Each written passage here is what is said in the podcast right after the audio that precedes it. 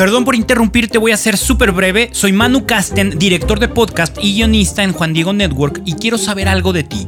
¿En alguna ocasión te has preguntado cosas como ¿por qué existe el mal? ¿Por qué Dios permitió que el demonio se rebelara contra él? ¿O qué tanto pueden hacer los espíritus en este mundo? El más allá de la realidad, un viaje al mundo espiritual es un podcast en el que puedes encontrar respuesta a esas y otras preguntas y te invito a que lo escuches en tu plataforma favorita ahora que lo acabamos de estrenar.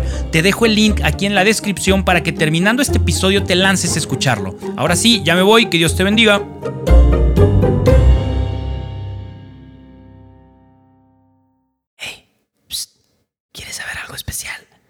Fíjate que en la Universidad de Santo Tomás en Houston, el Centro Semillero está ofreciendo posgrados buenísimos para formarte en áreas católicas como la teología pastoral o las sagradas escrituras. Es algo padrísimo y están siendo pioneros en la formación de hispanos en programas 100% en línea y 100% en español. Chécate el link que está en los show notes, centersemillero.com. ¡Ánimo! Y le dije al superior que me entrevistó como, mire, yo creo que Dios quiere ser cura, peleé para que esto no fuera así, pero ya no me quedan ni ganas ni ninguna. Eh, tengo la certeza de que este es el camino, pero estoy enamorado de una mujer hasta ahora.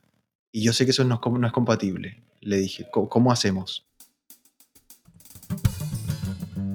Te doy la bienvenida a la tercera temporada de Platicando en Católico, el podcast donde platicamos de manera relajada y casual con diferentes agentes de cambio de la iglesia de hoy, para conocer sus vidas y lo que cada uno de ellos está haciendo para transformar y renovar la iglesia. Bienvenidos.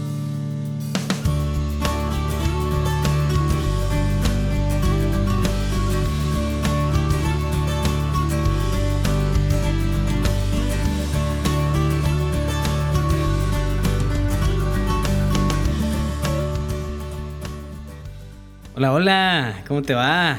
Otro episodio más, otra semana más. Aquí estamos de vuelta en Platicando en Católico. Y pues el día de hoy te traigo un episodio que en lo personal me tocó muchísimo. O sea, encontré muchas cosas en la vida de este invitado que resonaron en mi propia historia, vida, etc. Y la verdad es que es una persona muy espiritual. Entonces salieron varios temas de espiritualidad, varios temas de ver nuestro pasado, nuestro destino, nuestro llamado como santos, como misioneros, etcétera. Muchas cosas padrísimas. Y se trata nada más y nada menos que el padre Rodrigo, alias Rorro Correa, que es chileno, es sacerdote de Schoenstatt y está aquí en Monterrey sirviendo como el encargado de la juventud de Schoenstatt. Y la verdad es que es un hombre extraordinario, la verdad. O sea, se me hizo alguien con una pureza de corazón muy tremenda, con una, un celo también por, por los jóvenes, por el Señor, por el servicio, por su vocación fuertísimo, ¿no? Entonces, la verdad, muy, muy, muy padre la platicada y todo lo que está haciendo el padre Rorro. Y de hecho, curiosamente, ya ahí sale un, poco el tema durante la platicada, pero yo lo conocí a él cuando yo estaba en la preparatoria y él era seminarista. Él servía en la prepa UDEM como una especie de ayudante del capellán, una cosa así, que en ese entonces era el padre Estefano. Que, por cierto, el padre Estefano fue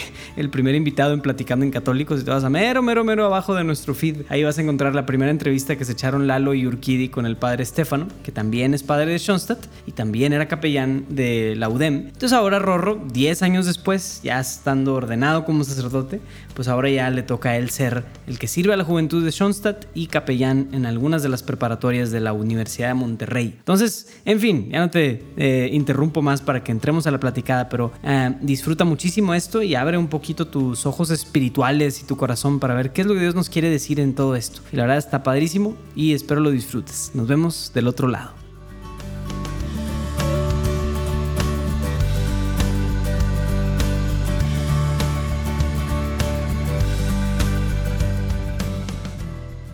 Padre Rorro, bienvenido a Platicando en Católico. ¿Cómo estás, padre?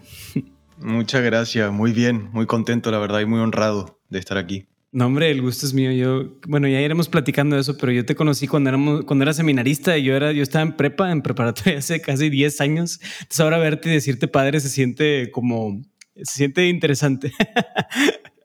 Pero qué pues padre. Sí, han pasado 10 años, mucho tiempo. Sí, buen tiempo. Entonces, bueno, qué genial que te podemos tenerte por aquí. ¿Qué te parece si empezamos con una oracióncita? En nombre del Padre, del Hijo y del Espíritu Santo. Amén. Señor, te doy gracias por la vida del Padre Rorro, gracias por lo que estás haciendo en él, a través de él, por su carisma, por todo su, su input y su em, fuerza, Señor, que tiene. Gracias por cómo lo estás usando para prender fuegos en corazones de muchas personas, sobre todo de los jóvenes, Señor. Quiero pedir que también enciendas un fuego en quienes nos escuchen esta tarde o en mañana cuando estén escuchando y que te quedes con nosotros en esta platicada, Señor, que podamos experimentar tu amor, tu gracia y la presencia de tu Espíritu Santo entre nosotros. Lo pedimos por Cristo nuestro Señor. Amén. En nombre del Padre, del Hijo, del Espíritu Santo. Amén. Muy bien, Padre. Pues órale, eh, para empezar, o sea, no te llamas Rorro, es Rodrigo, sí, ¿verdad? O sea, es, te pidas Correa, ¿no? Rodrigo Correa, pero te dicen Rorro. Ajá. Sí, me dicen así de, chiquito, la verdad. Órale, y platícanos un poquito de dónde eres, eh, dónde naciste, creciste, etcétera, ¿no? ¿Cómo fue tu infancia?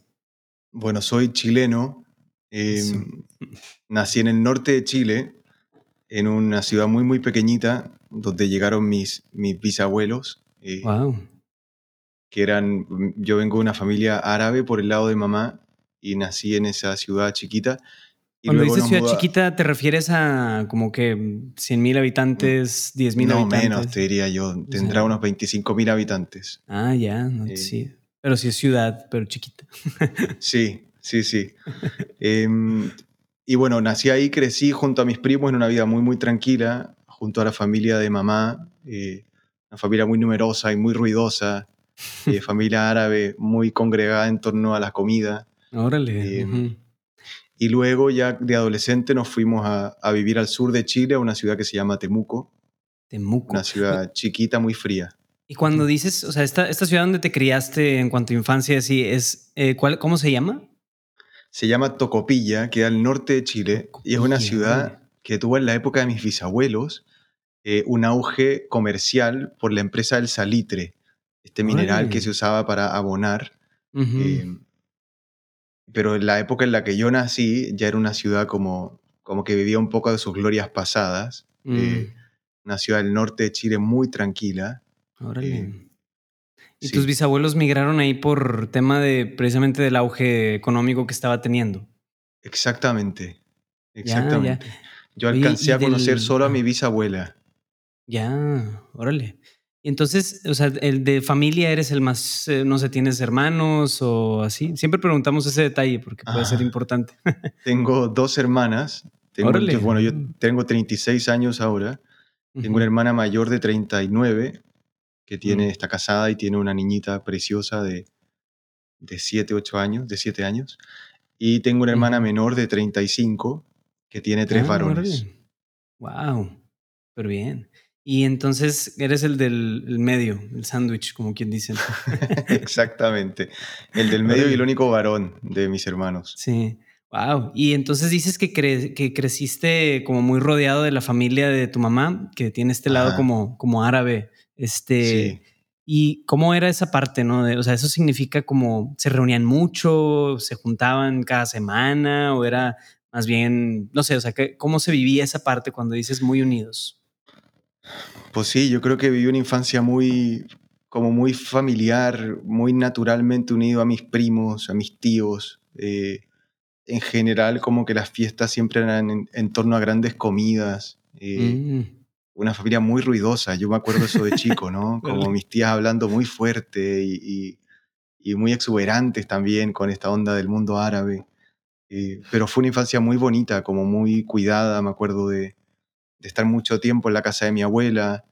Eh, y un poco los recuerdos religiosos vienen de ahí para mí. Mi bisabuela, eh, era una mujer palestina, era, era muy, muy piadosa. Y yo recuerdo de chico entrar a su cuarto lleno de imágenes religiosas y verla mucho rezando el rosario.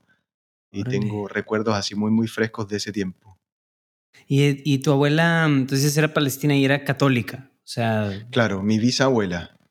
Perdóname, sí, sí, eh, Y la otra pregunta es, ¿era muy común que, digamos, hubiera familias árabes en Chile en general? Porque yo creo que nunca he escuchado del contexto, no tengo referencia. La verdad que sí, la colonia palestina en Chile es súper grande, está muy extendida y es probablemente de las colonias palestinas en el mundo más grande, por lo que tengo entendido. Una gran, gran migración de, de palestinos sobre todo, creo que después hubo libaneses, pero la migración palestina fue grande. Wow, y, y, bueno, y con todos los clichés también de, del mundo árabe. Mis bisabuelos tenían una, una, una tienda de telas. ¿no? Eh, y yo recuerdo de chiquito como, como mirar hacia arriba, ver estas montañas interminables de tela, De telas, wow. de muchos colores. eh, sí, un poco como en las películas, la verdad. Sí.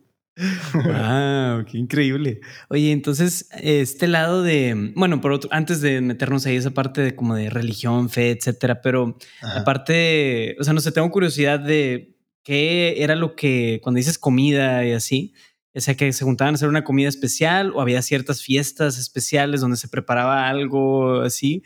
Platícanos un poquito y antójanos un poco, ¿no? ¿Cuáles eran los, eran los platillos con los que creciste? En realidad, yo te diría que, si- que eran las fiestas como occidentales, eh, en el fondo nuestros cumpleaños, la Navidad y, así, y el Año Nuevo. Pero mi abuela eh, era una cocinera increíble. Eh, Wow. uno de sus platos estrellas era el pato a la naranja. Cocinaba un pato Órale. espectacular, sobre todo para las fiestas importantes y muy ricos postres. No sé, como que tengo esos recuerdos de niño, ¿no? Como que nuestros cumpleaños siempre, como que eran muy felices, muy alegres, con mucha comida, con muchos amigos. Eh, sí. Y, y- crecí en un entorno de mucho cariño, la verdad, como que mis, mis abuelos eran muy, muy cariñosos con nosotros. Eh. Sí. Qué padre. Y por último, o sea, en esta misma parte, como, bueno, sí, o sea, salen varias preguntitas ahí, pero esta parte de fe, este, no sé, yo soy preguntón, no, no, sí, como que me gusta curiosear y rascar un poquito, pero el- la parte de fe, entonces, o sea, tú creciste, digamos, con esta referencia de la piedad eh, de tu familia, sobre todo de la bisabuela, pero había algo ahí más, digamos, tuyo, alguna inquietud, alguna, alguna experiencia, no sé, a veces en la niñez Dios nos regala algunas, algunas vivencias, pero a lo mejor tú un día estu- te metiste a una iglesia y Dios te puso un rayo de luz que dijo vas a ser sacerdote o algo así, ¿no? No sé. En realidad no particularmente, sí tengo un recuerdo muy increíblemente a mí me quedaron en la memoria los muchos olores y me acuerdo mucho de la iglesia a la que íbamos de niño en esta ciudad chiquita, era una iglesia que tenía el piso de madera. Eh, Y recuerdo Mm. ese olor a iglesia de piso de madera como muy vívidamente. Em, mi familia fue siempre una familia católica, entonces sí recuerdo a mis padres también llevándonos a misa. Eh, hubo una, un momento particular de mi infancia que volvió en mi discernimiento vocacional que, que quizás compartiremos más adelante y que tiene que ver con mi bisabuela y ese recuerdo sí está muy vivo en mí. Mm, órale. Pues híjole, que no se me olvide después preguntarte, o sea, que, que no, no se nos olvide preguntar cuál fue el momento, pero sí, sí, para no spoilearlo, a lo mejor sí podemos mencionarlo después. Muy bien. Ajá. Entonces ya, digamos, eh, bueno, y tema, me imagino, escolar y todo eso, pues vaya, una infancia en el sentido normal, entre comillas, de pues escuelas, sec- o sea, ambientes de típicos de donde encuentras de todo, gente bien portada, gente no muy bien portada y así, ¿no? Sí, yo en general era como de los bien portados. Eh, en la escuela de niño me, me solía ir bien, en general académicamente, como que tuve un buen desempeño, pero era de los bien portados, pero siempre tuve muchos amigos. Eso era es de los recuerdos lindos de mi infancia, como, como estar rodeado de grandes amigos con los que salíamos a andar en patineta, a hacer deporte. eh, Buenísimo, sí. buenísimo, buenísimo. Y entonces ya ahora sí dices que para los 12 años o así te mudan, te mudas de Justamente. ciudad. Ujú. Nos fuimos al ot- a otro extremo, en el fondo esto es en el norte Wow. norte de Chile, una Ujú. ciudad costera con playa, y nos fuimos luego al sur, a una ciudad de la montaña eh, que se llama Temuco. Es una ciudad preciosa, un poco más grande, tiene 260 mil habitantes. Ah, órale. eh, está rodeada de tres grandes volcanes. eh, Wow. Entonces es una ciudad que gira mucho en torno a los deportes de nieve y, y muy fría. Yo recuerdo muy bien que cuando llegamos a esa ciudad, llegamos en la semana de comienzo de clases, que en Chile es en marzo, y nos agarró esa semana una lluvia sin parar y nosotros nos quedamos en casa, asumiendo evidentemente que toda la ciudad se quedaba en casa. Pero no, no. eh, la, la gente funcionaba con lluvia, entonces claro, volvimos al colegio y todo el mundo, ¿por qué faltaron? No, porque, porque se caía el mundo, no, es que aquí es así. Entonces fue Wow. acostumbrarnos a otro clima, a otro estilo de Ujú. gente. ¿Y cómo fue eso? O sea, digo, ¿lo viviste bien o más bien te costó esa parte, el desapegarte, soltar o así?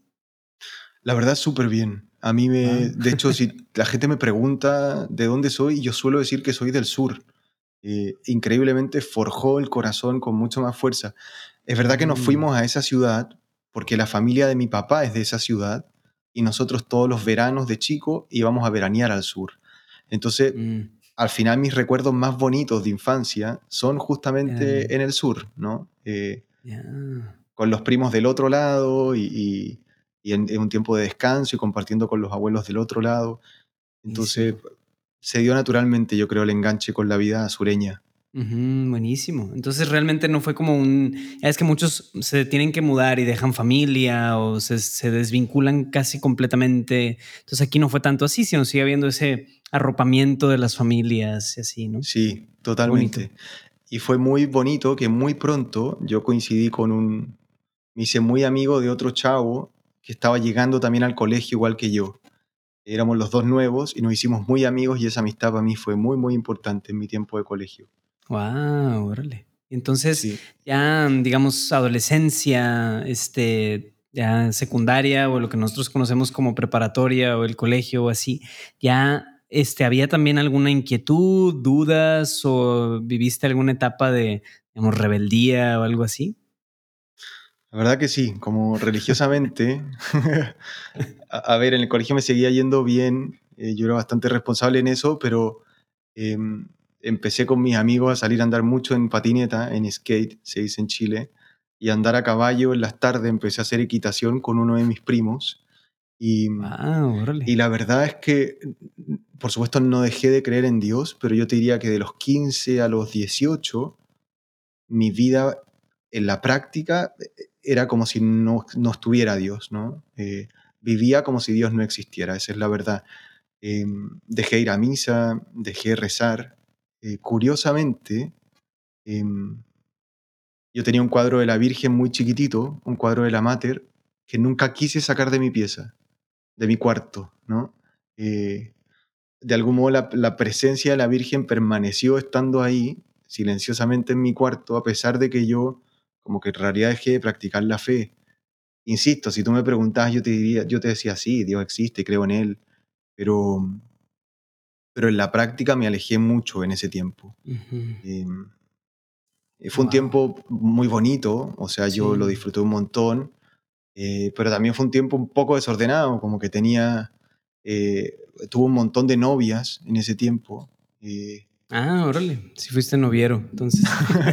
sí, pero bien, ¿no? O sea, como tenía una novia con la que duraba bastante tiempo, cortábamos y luego empezaba con otra. Eh, Hasta eso lo tomabas en serio. sí, sí, sí, me lo tomaba bueno. bastante en serio. eh, Órale, sí, sí. pero sí, tuve una adolescencia muy disfrutada y muy, y muy celebrada con mis amigos. eh, Oye, y digo, yo, yo tengo mis teorías, digo, es el 95% de los casos que, te, te- que platicamos por aquí pasan por eso, ¿no? O sea, el- lo típico es que de esa edad en particular se pierde la fe o se, se va como que minorizando un poco y luego vuelve de alguna manera, pero digo, tú, ¿cuál es tu como postura, padre, de por qué eso sucede? O sea, es por tema de descubrimiento, porque hay algo en las hormonas, hay una hormona atea ahí que despierta. mm. ¿Qué, qué dirías que es lo que hace que eso suceda en, nuestro, en nuestros adolescentes? Pues yo creo que es un poco de todo lo que has dicho. O sea, por un lado creo que hay una etapa en la vida eh, crítica, ¿no? Eh, que, que es la adolescencia. Hay muchas cosas que entran en crisis. Uno se enfrenta a preguntas súper profundas en la adolescencia, Ujú. como responder a quién soy. Y es una pregunta que a veces pesa tanto que, mm, que uno tiende a dispersarse, ¿no? Y a buscar distracciones porque, porque no es fácil encontrar esa respuesta y uno la busca, no sé, en, en el asimilarse a sus amigos, en el, en el buscar una banda musical con la que aficionarse, el buscar algún deporte del que participar y todo eso sí, para entender quién soy y junto con eso yo creo que también, que fue un poco mi caso, eh, uno también intenta hacer propio lo que, lo que ha heredado y para mí la fe era herencia de mi familia y yo tenía que hacerla propia y creo que, que ese tránsito como un poco de lejanía y después de volver por iniciativa propia fue necesario para que mi fe eh, madurara. Yo mirado desde Ujú. lejos, como que digo, Dios es increíble porque, porque se mantuvo fiel. Eh, y, la Mater y la Virgen María se mantuvo fiel a pesar de que yo estaba en cualquiera. Eh, siempre fue un tipo de verdad, como de valores, y, vivía cristianamente, si se quiere, eh, pero sin ninguna retribución a todo lo que Dios me daba. eh, bueno, también creo que influyen los entornos, ¿no? Yo crecí, mi colegio del sur no era un colegio religioso, era un colegio laico. Y eso, por supuesto, que también influye. O sea, mis amigos en general no eran creyentes. Eh, entonces el cultivo de la fe ni siquiera estaba como asegurado eh, por el entorno de los amigos. Buenísimo, ¿no? Sí, súper cierto. O sea, sí, algo que lo que decías me llamó mucho la atención del descubrir esta parte de identidad, ¿no? De quién soy. Me, me, resuena muchísimo mi propia vivencia, ¿no? O sea, y a la vivencia de muchos. Al final estás descubriendo una identidad y esa identidad la puedes ir rellenando con otras cosas y luego vas descubriendo pues algunas cosas que no te gustan tanto de tu, de tu familia, de crianza y cosas así. Entonces, apropias, desechas, rechazas, o sea, es como, es un proceso, ¿no? Interesante. Totalmente. Sí, me imaginé que por ahí iba. Órale. Y una duda súper así random, pero me, me, llama la atención eso de equitación. O sea, que tú andabas saltando cosas o cómo funciona esa parte. O sea, que, es estudiar equitación. Pues sí, es montar caballo para saltar obstáculos, dicho en simple. Eh, y tiene como toda esta cosa fancy de, del, vestido de la equitación, las botas, el casquete, que es el casco, la fusta. Eh, fue un deporte muy bonito, la verdad. Sí, sí, sí. O sea, ¿y qué te llamaba la atención de o porque había, no sé, algo en particular? Disfruté mucho em, como el vínculo con los caballos. Eh, Órale, wow. La relación con, con, se da una relación muy personal para los que hacen equitación que nos están escuchando, que no, no sé si sea mucho, pero sabrán que el vínculo con el caballo es súper profundo. No tiene que ver solo con el momento del salto, sino eh, con la cercanía que uno cultiva en las pesebreras, con el lavarlo, con el peinarlo. Ah, em, yo creo que también fue un deporte que a mí me, me ayudó a superar como ciertos miedos del riesgo, ¿no? Eh, Órale. Yo de chico era un poquillo, un poquillo miedoso respecto del riesgo. Eh, y bueno, yo creo que por eso también empecé a andar en patineta. Era de los más prudentes de mi grupo de amigos. Pero después con los caballos creo que superé un poco, sí, algunos sustos así. Wow, fíjate. Yo siempre le, tenido, le tuve miedo a la patineta por las caídas, precisamente. Sí, sí, hay que estar dispuesto a caerse, sin duda. Wow, órale. Entonces, ya, digamos, hoy, pues vives esta parte, dijiste entre los 15 y los 18, ¿no? Este, y después de los 18, ¿qué, qué sucede en tu vida? Bueno, yo creo que ahí empieza un poco el, el quiebre, te diría yo, respecto de mi vocación, porque mm, yo desde pequeño quería estudiar medicina. Ok. Eh, y lo supe muy pequeño, como que era mi, mi, gran vocación, me entusiasmaba mucho el mundo de la salud, de la biología, el, el servicio a los demás. Siempre tuve ahí como un tema con, con, el servicio a los demás. Di en Chile, se da una prueba de ingreso a la universidad que se llama, bueno, en ese tiempo, prueba de selección universitaria, que es una prueba que dan todos los estudiantes de Chile Respecto de ese puntaje, uno puede postular a las mejores universidades o, y ahí para abajo, ¿no? Ya. Em, y yo estaba muy enfocado en una universidad que quedaba en mi ciudad, di la prueba esta de selección universitaria y me faltó una décima para entrar. O sea, la carrera cortó en 764.5 y yo saqué 764.4. No. Que era realmente un absurdo, ¿eh? O sea que quedé primero en lista de espera mi familia, por supuesto, celebró que yo había entrado a la carrera, yo también estaba seguro que iba a entrar. Y ese, ese, año la lista no corrió, entonces no entré. Y, y, yo era un poco testarudo, entonces dije, bueno, voy a seguir estudiando un año más, en vez de meterme en una carrera que no me gusta. Y en ese año me cambió la vida. Como al no entrar a medicina, entré a, a una institución que en el fondo te prepara solo para esa prueba. Ok. Y en ese transcurso, bueno, volví a la prueba de, eh, de, selección universitaria y me fue peor que la primera vez. Sí. y entonces entré a estudiar odontología para ser dentista, Ah, ok. con la pretensión de adelantar materias para después cambiarme por dentro a medicina. Ay, pero antes, o sea, Eh, pero dijiste ese primer año, el primer año que dices que fue el que te cambió la vida, fue el de Sí. Inter entre, entre estudiar medicina y, perdóname, entre el primer examen y el segundo, ¿no? Ajá.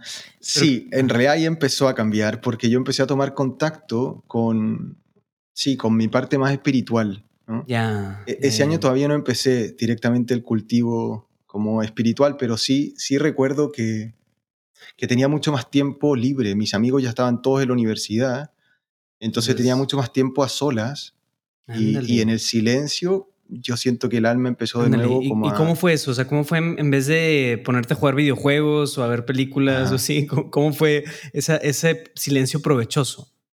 Sí, yo te diría que ahí descubrí algo que me acompaña hasta el día de hoy, que es lo bien que me hace la contemplación de la naturaleza. Ándale. Ah. En ese año, yo las mañanas estudiaba y tenía por las tardes mucho tiempo libre, y me acuerdo siempre de, de elegir volver caminando a casa. Eh, el paisaje del sur es precioso. Entonces empecé, como era impresionante, pero yo sentía que increíblemente llegaba a casa respirando más lento. Eh, A pesar de que me había venido caminando, Ajá. como la experiencia de que en, ese, en esa contemplación de la belleza finalmente de la creación, Mm, el alma empezó a intuir otra vez como este Dios misterioso, ¿no? Eh, órale. y, y en realidad digo otra vez cuando en realidad yo creo que era todo novedad. Eh, empecé yo creo a encontrarme con, con este Dios del que me hablaban mis papás, eh, pero de un modo muy, no sé, delicado, tranquilo, muy de a poco. eh, ni pensar todavía en entrar a una iglesia en ese tiempo. pero ya- pero ya el corazón se gozaba de la belleza de la creación. Me acuerdo. Sí, muchas sí. veces de, de ver un atardecer bonito y decir esto no me lo puedo perder y agarraba el carro y me iba a un lugar del campo que me gustaba y miraba el atardecer y luego volvía a estudiar a casa. Eh, y ahí se empezó a forjar. Yo creo que ahí fue cuando Dios se dijo, ya no te espero más, voy a intervenir. Wow, o sea, no, Eh, no, bueno, no que te interrumpa, pero es que, o sea, hace, desde hace como un mes y cacho estoy como que metiéndome a, a leer, no diría estudiar a detalle ni nada, pero sí a leer mucho, meditar mucho en torno a Laudato sí, o sea, y, me y, y esta experiencia de, de Rodrigo de 18, 19 años que estás platicando me recuerda mucho a lo que el Papa habla, ¿no? O sea, de cómo a través del encuentro con la naturaleza, vamos resarciendo, haz de cuenta que nuestra relación con, sí, el mundo, pero también con Dios mismo, ¿no? Y con el prójimo, o sea, toda esta parte es armónica, ¿no? Entonces, o sea, él, él sí habla de cómo es necesario aprender a detenerse, a contemplar la naturaleza, o sea, habla de eso y tú sin querer queriendo a los 19 ya estabas descubriendo eso, ¿no? Totalmente. Y yo te diría que, son, que eran solo intuiciones, que no tenían ni siquiera Sí, nombre. sí, o sea, sí. yo lo miro ahora para atrás y digo, sí, era eso. Pero incluso había momentos profundos mirando el atardecer, como que yo sabía que lo que mi alma, eh, a ver, percibía, no era solo el atardecer. No sé si lo sé Mm, explicar bien, pero en el sí. fondo la belleza del árbol me cautivaba de tal forma que yo intuía que no se trataba solo del árbol. ¿no? Ándale. Eh, sí, sí, sí. Era como a través de esa belleza, ay, como que había algo más, ¿no? eh. Sí, y eso empezó a crecer mucho en el corazón.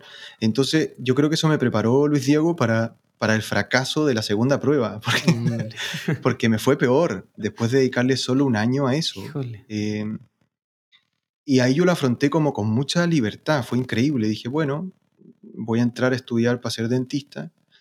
Y ahí claramente Dios había preparado el corazón para lo que venía, porque muy pronto me involucré en el área social de, de mi Mm. carrera eh, de la planilla del centro de alumnos de, de odontología. Y yo desde chico había tenido esta inquietud por los pobres y por el servicio. Eh, entonces empecé, pues sí, a proponer algunas actividades en ese plano, eh, a, a también a perfilar mi carrera en ese servicio, a soñarla por ahí. Y ahí fue que, que en el fondo dije, bueno, ¿por qué no volver a tomar contacto con, con este Jesús que me transmitían mis bisabuelos, mis abuelos, mis papás? que era tan amigo de los pobres, ¿no? Si yo ya tengo esta inquietud y, y- y recuerdo que, que me hacía mucho sentido cuando era chico, y ahí fue que decidí ir a misa por primera vez después de cuatro años. O sea, pero Eh, aquí nunca hubo un, un amigo insistente que te invitó a un retiro, no hubo un sacerdote, ni siquiera tus papás. O sea, Nada. solito tú, solito te fuiste y solito regresaste. Así. Exactamente, sí. Em, y un día salí a correr, salí a trotar. Eh, toda esta parte suena súper ridícula, pero es lo que fue nomás. Eh, ¿Esto es antes y- de la misa o, de, o después de...? o- no, esto es, salí a Ah, correr un domingo, un Ajá. domingo cualquiera, sí. eh, antes de la misa, y, y me cruzo con el santuario de Schoenstatt de Temuco, que yo sabía dónde estaba. Pero me hizo clic y dije, bueno, ¿por qué no entrar ahora? Y entré en las condiciones absolutamente indignas en las que yo estaba.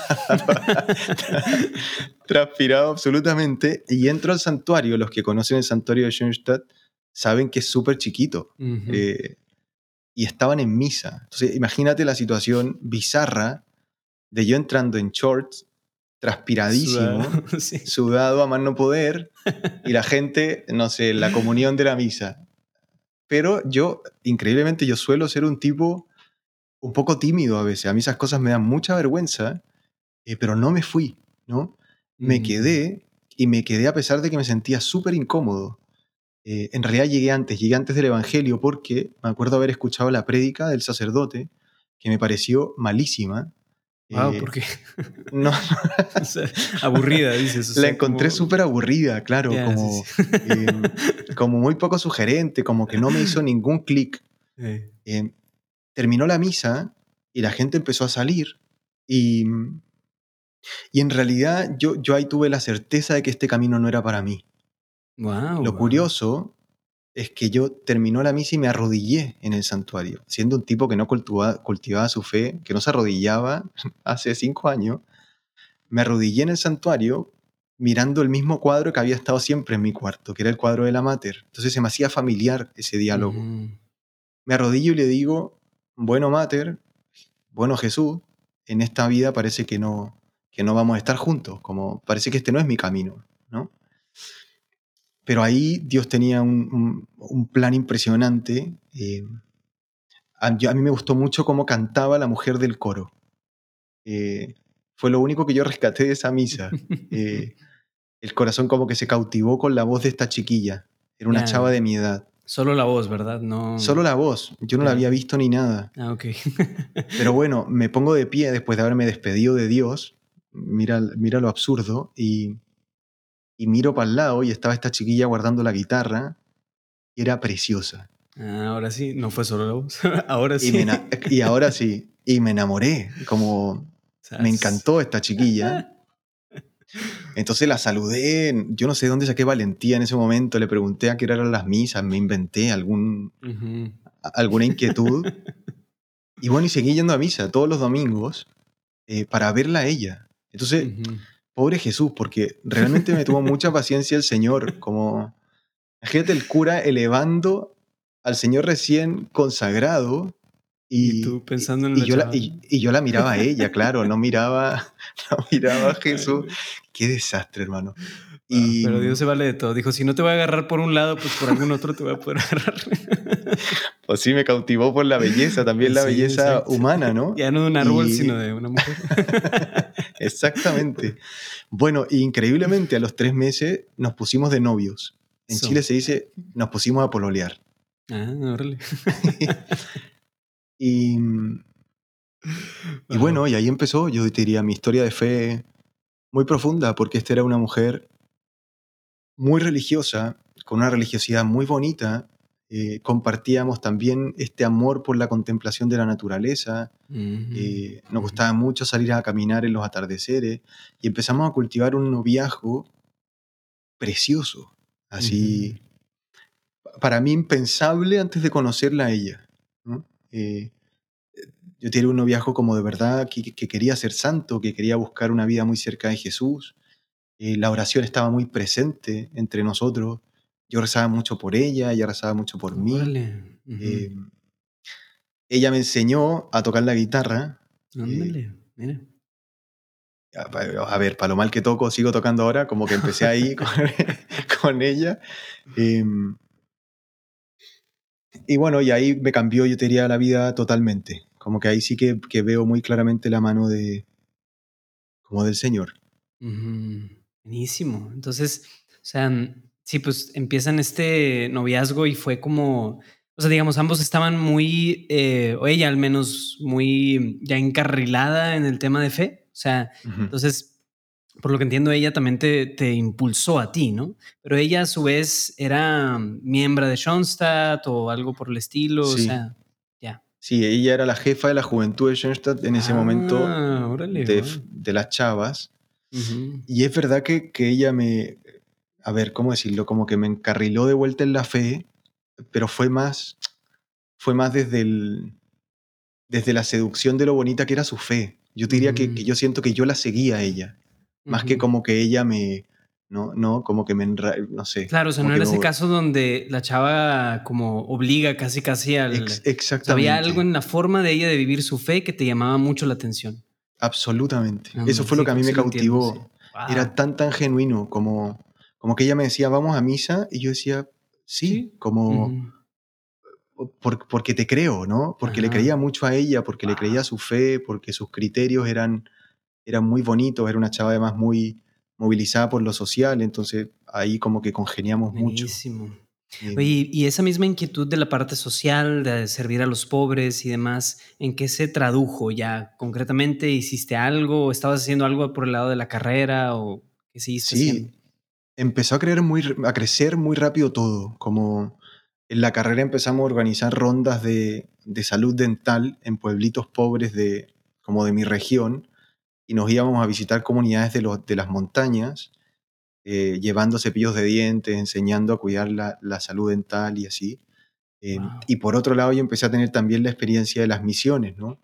Eh, en Chile es común que en los veranos hay misiones y en los inviernos hay trabajos, ¿no? Donde vamos a construir casas o ah, capillas. qué padre. Y, y ahí yo empecé a descubrir que, un sentimiento muy curioso, pero cada vez que estaba de misiones, yo estaba pololeando, estaba soñando con casarme y tener muchos hijos, pero mi experiencia interior era estar en misión y decir, quiero vivir siempre así.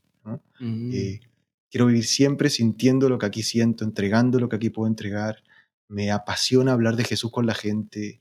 Eh, muchas misiones las viví de novio con ella en la misma, en la misma comunidad y era súper bonito también, como compartir también esa belleza de nuestro noviazgo un poco encausado a la fe, ¿no?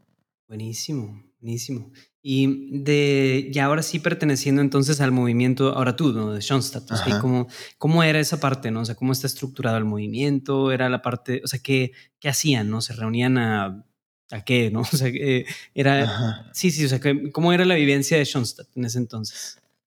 Sí, era, a mí lo comunitario me sedujo como muy tempranamente en Schoenstatt. O sea, muy pronto me sentí parte de una comunidad que soñaba con, con ideales muy bonitos. Em, y eso a mí me movilizó interiormente, ¿no?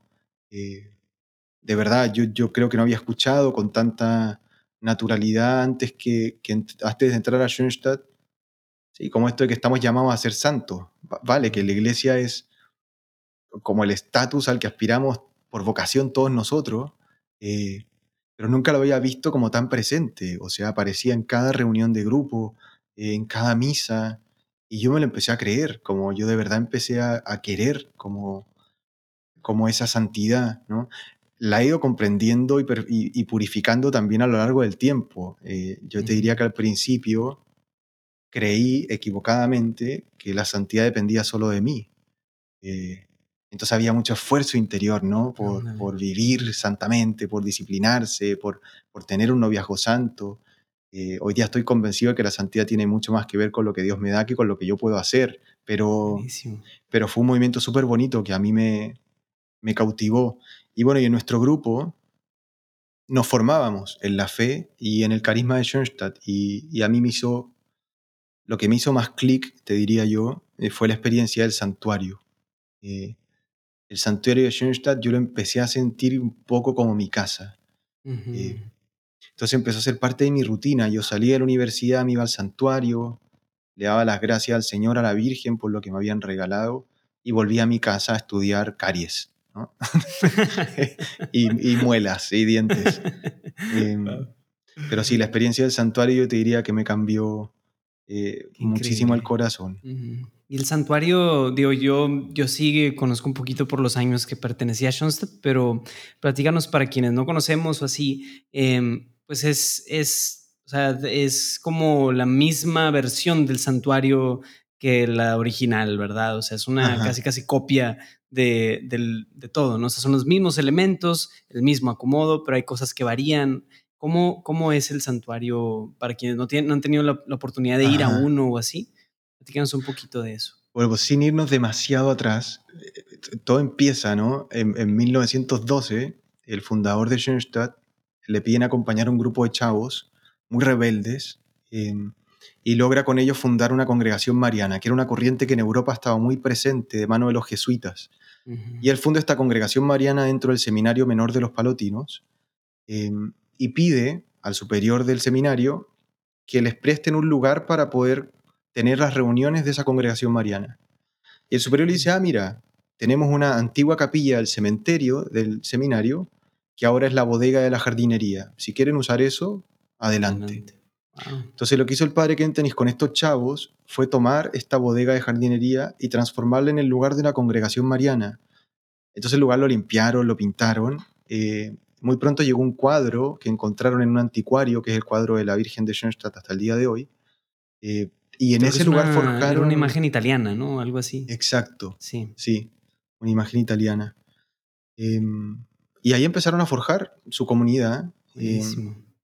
hasta que se sella la primera alianza de amor en 1914, donde estos flacos antes de irse a la guerra dicen, vamos a perder todo lo que hemos cultivado, ¿no? ¿Cómo lo aseguramos en un ambiente tan nefasto como el de la guerra? Eh, la fe tan linda que vivimos, nuestra comunidad, el sentirnos hermanos, el estar cerca, la experiencia de hogar. Y ahí el fundador tiene la intuición de la consagración a la Virgen, que llamamos alianza de amor, y estos chavos hacen su alianza de amor eh, antes de partir a la guerra, ¿no? Muchos mueren en la guerra de un Buenísimo. modo súper santo. Ujú. Eh, y bueno, y después, hizo un poco larga la vuelta, pero era importante para entender No, lo sí, que sí, es el sí, sí, santuario de. Schoenstatt. Exacto. Para que no Eh, tiene absolutamente ningún contexto, ahí está la historia resumida, versión Les padre. pido Rorro. perdón, eh, sáltense No, 10 no. segundos en esta parte. No, no, no, Eh, está padre, está padre, está padre. Y, y bueno, y llega un momento en el que ya muy avanzado el movimiento de Schoenstatt, eh, estalla la Segunda Guerra Mundial y empieza la persecución a los católicos en Alemania. Y, y el padre Kentenich envía a un grupo de hermanas de María, que son las consagradas de Schoenstatt, a Uruguay. Ah, Y se van de misioneras a Uruguay a una vida súper arrojada, la verdad, una vida misionera preciosa, pero muy exigente. Eh, y ellas se dan cuenta que echan mucho de menos el santuario, el santuario original, ¿no? Este lugar donde se forjó la primera alianza de amor. Y ellas deciden construir el santuario, el primer santuario original en Uruguay, sin planos. ¿Y cómo lo Ah. hicieron? Antes de subirse al barco que las traía a Latinoamérica, cada una de ellas midió el santuario original con su cuerpo. ¿Qué? Entonces, sea, ¿en no serio? un. ¿No sabía esa historia? de medir. No, no sabía eso. Tiene una cinta Claro, de medir porque ¿no? cuerpo. nada. Una se puso y dijo, vale, la ventana izquierda me llega en mi hombro izquierdo. hombro. Y otra hermana estiró los brazos y dijo, bueno, la puerta es un poco así. Em, y así, con esos datos, le pidieron un carpintero en Uruguay que construyera el primer santuario filial, el primer santuario hijo del santuario original, que es prácticamente igual. O sea, es increíble lo que lograron esas hermanas eh, a costa de cariño, o sea, del amor que tenían por ese lugar. Y de ahí en adelante, sí. En Schoenstatt se replica esa experiencia y entonces en muchos lugares hay santuarios de Schoenstatt idénticos al santuario original. Guau. Lo que es una experiencia súper bonita porque uno va a otro país donde hay un santuario de Schoenstatt, entra y se siente en casa. ¿no? Exactamente, eso sí es Eh, bien bonito. Sí, sí, sí. Y, y todos los santuarios también se miden con partes del cuerpo, ¿no? no. si quiero poner un Hoy santuario. día ya no, ya- ya avanzó hay medidas, tantito la tecnología. Qué bueno. Oye, pero mm, este, sí, o sea, eh, si Schoenstatt, digamos, abre una, una sede o algo así en otro lugar, otro lugar del mundo, no necesariamente tiene que haber un santuario allí, ¿verdad? O sea, estamos agarrando una tangente, pero luego vamos a regresar a tu historia. Pero, Sí, sí. pero o sea, no, Ajá, para, No para hacer un santuario se necesitan ciertos requisitos, ¿no? Y no solo lo material, ¿no? Sino también más cosas, ¿no? o sea, el, el- el santuario tiene su razón de ser en la vida de fe de las personas que viven en torno a ese santuario. Mm, Entonces, construir un santuario que no tenga una vida de fe alrededor no tiene tanto Es- sentido, porque de las intuiciones del fundador, la Virgen de Schoenstatt no es una aparición, ¿no? No es un santuario que nace en torno a una aparición, sino que es una intuición humana que dice, vamos a construir esto para que la Virgen permanezca en este lugar. Em, entonces siempre tiene que haber una familia de Schoenstatt en torno a ese lugar para que el santuario esté vivo. Em, evidentemente, no en todos los lugares donde está Schoenstatt hay santuario, pero yo te diría también que es muy bonito como naturalmente la vida de la familia que va creciendo llega un momento en el que dice, necesitamos la casa, ¿no? necesitamos nuestro hogar y, y cuando la vida va creciendo tiende a irse hacia ese lugar. Claro, sí, sí. Aquí en México sé de al menos, bueno, creo que pudiéramos decir, es que está bien raro, pero bueno, mínimo está el de Monterrey, Querétaro y San Luis, ¿verdad? Pero es que Exacto. una vez yo iba, yo iba manejando por Coahuila y había un santuario de Schoenstatt ahí, pero estaba en medio de la nada. Y yo dije, no sé si alguien aquí construyó esto por la libre o si es alguien más bien que, quién sabe. Sí, hay dos, dos más aparte de los tres, Querétaro, Monterrey y San Luis, el que tú dices y otro en Guerrero. Órale, eh, pero también son así como Sí, son iniciativas particulares que se han intentado como... Son apócrifos. son apócrifos. Pero la Virgen es increíble, entonces está en esos lugares seguros. Sí, sí, o sea, claro, claro. ella se pone donde quiere. Qué bonito. Wow, qué increíble. Entonces, sí, pues sí, la, la, vida de Schoenstatt gira mucho en torno a la belleza de ese santuario. Qué padre. Ajá. Entonces, bueno, ya eh, volviendo un poquito ahora sí a tema de, de tu trayectoria, nos quedamos en que estabas eh, en esta inquietud por los pobres, estabas descubriendo que a ti te llamaba la atención vivir esto como mm. permanentemente. ¿Qué pasó de ahí? Dijiste, ¿sabes qué? Voy a cortar a la novia o voy a dejar de, ¿cómo era? Polular o cómo Pololear. Pololear, perdón, Pulular. Pues sí, em, muy pronto algo que no te había contado y que para mí fue una experiencia que marcó muchísimo mi tiempo en la juventud que nosotros todos los jueves en la familia, en la juventud de Schoenstatt en Temuco, teníamos la misa de juventud y después nos íbamos a las líneas del tren de la ciudad donde vivía gente ah. muy pobre, ¿no? Em, todos los jueves. Y eso hizo que yo me hiciera amigo de esas personas, amigo en serio, como, como de llamarlos en su cumpleaños si alguno tenía teléfono, de llevarles un pedazo de, pastel. Y era una vida muy dura, o sea, era un contraste muy fuerte con lo que yo vivía, ¿no? Eh, era gente que vivía absolutamente en la miseria, muchos muy, muy golpeados por el alcohol, eh, por el frío. O sea, Temuco es una ciudad que los inviernos tiene grados bajo cero siempre. Eh, y, en los inviernos también íbamos. Y esa experiencia marcó mucho mi paso por la juventud.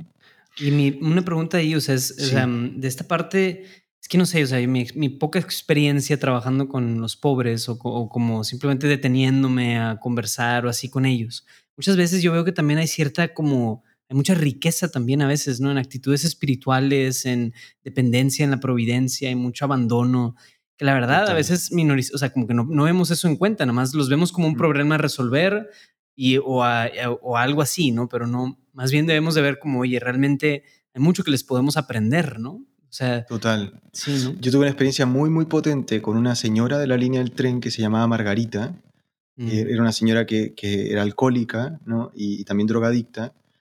Em, y que nosotros queríamos mucho porque era de una ternura eh, así de otro planeta, como que nos trataba con mucho cariño cada vez que íbamos a llevarles comida o café. Y una vez intentamos llevarla a un hogar de ancianos. Em, la sacamos de la línea del tren, y a los dos días se arrancó. Y al principio a mí me dio mucha rabia.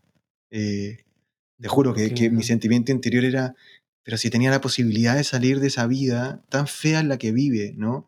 Lo sentí también incluso como una afrenta personal. Pero me la volví a encontrar porque ella nos evitó por mucho tiempo por vergüenza. Y la volví a encontrar y ella nos dice con, con mucha calma, dice que yo ya no sé vivir en otro lugar que no sea la calle. Eh, yo voy a morir aquí. Y la verdad, y a mí eso me enseñó algo muy profundo, Luis Diego, que,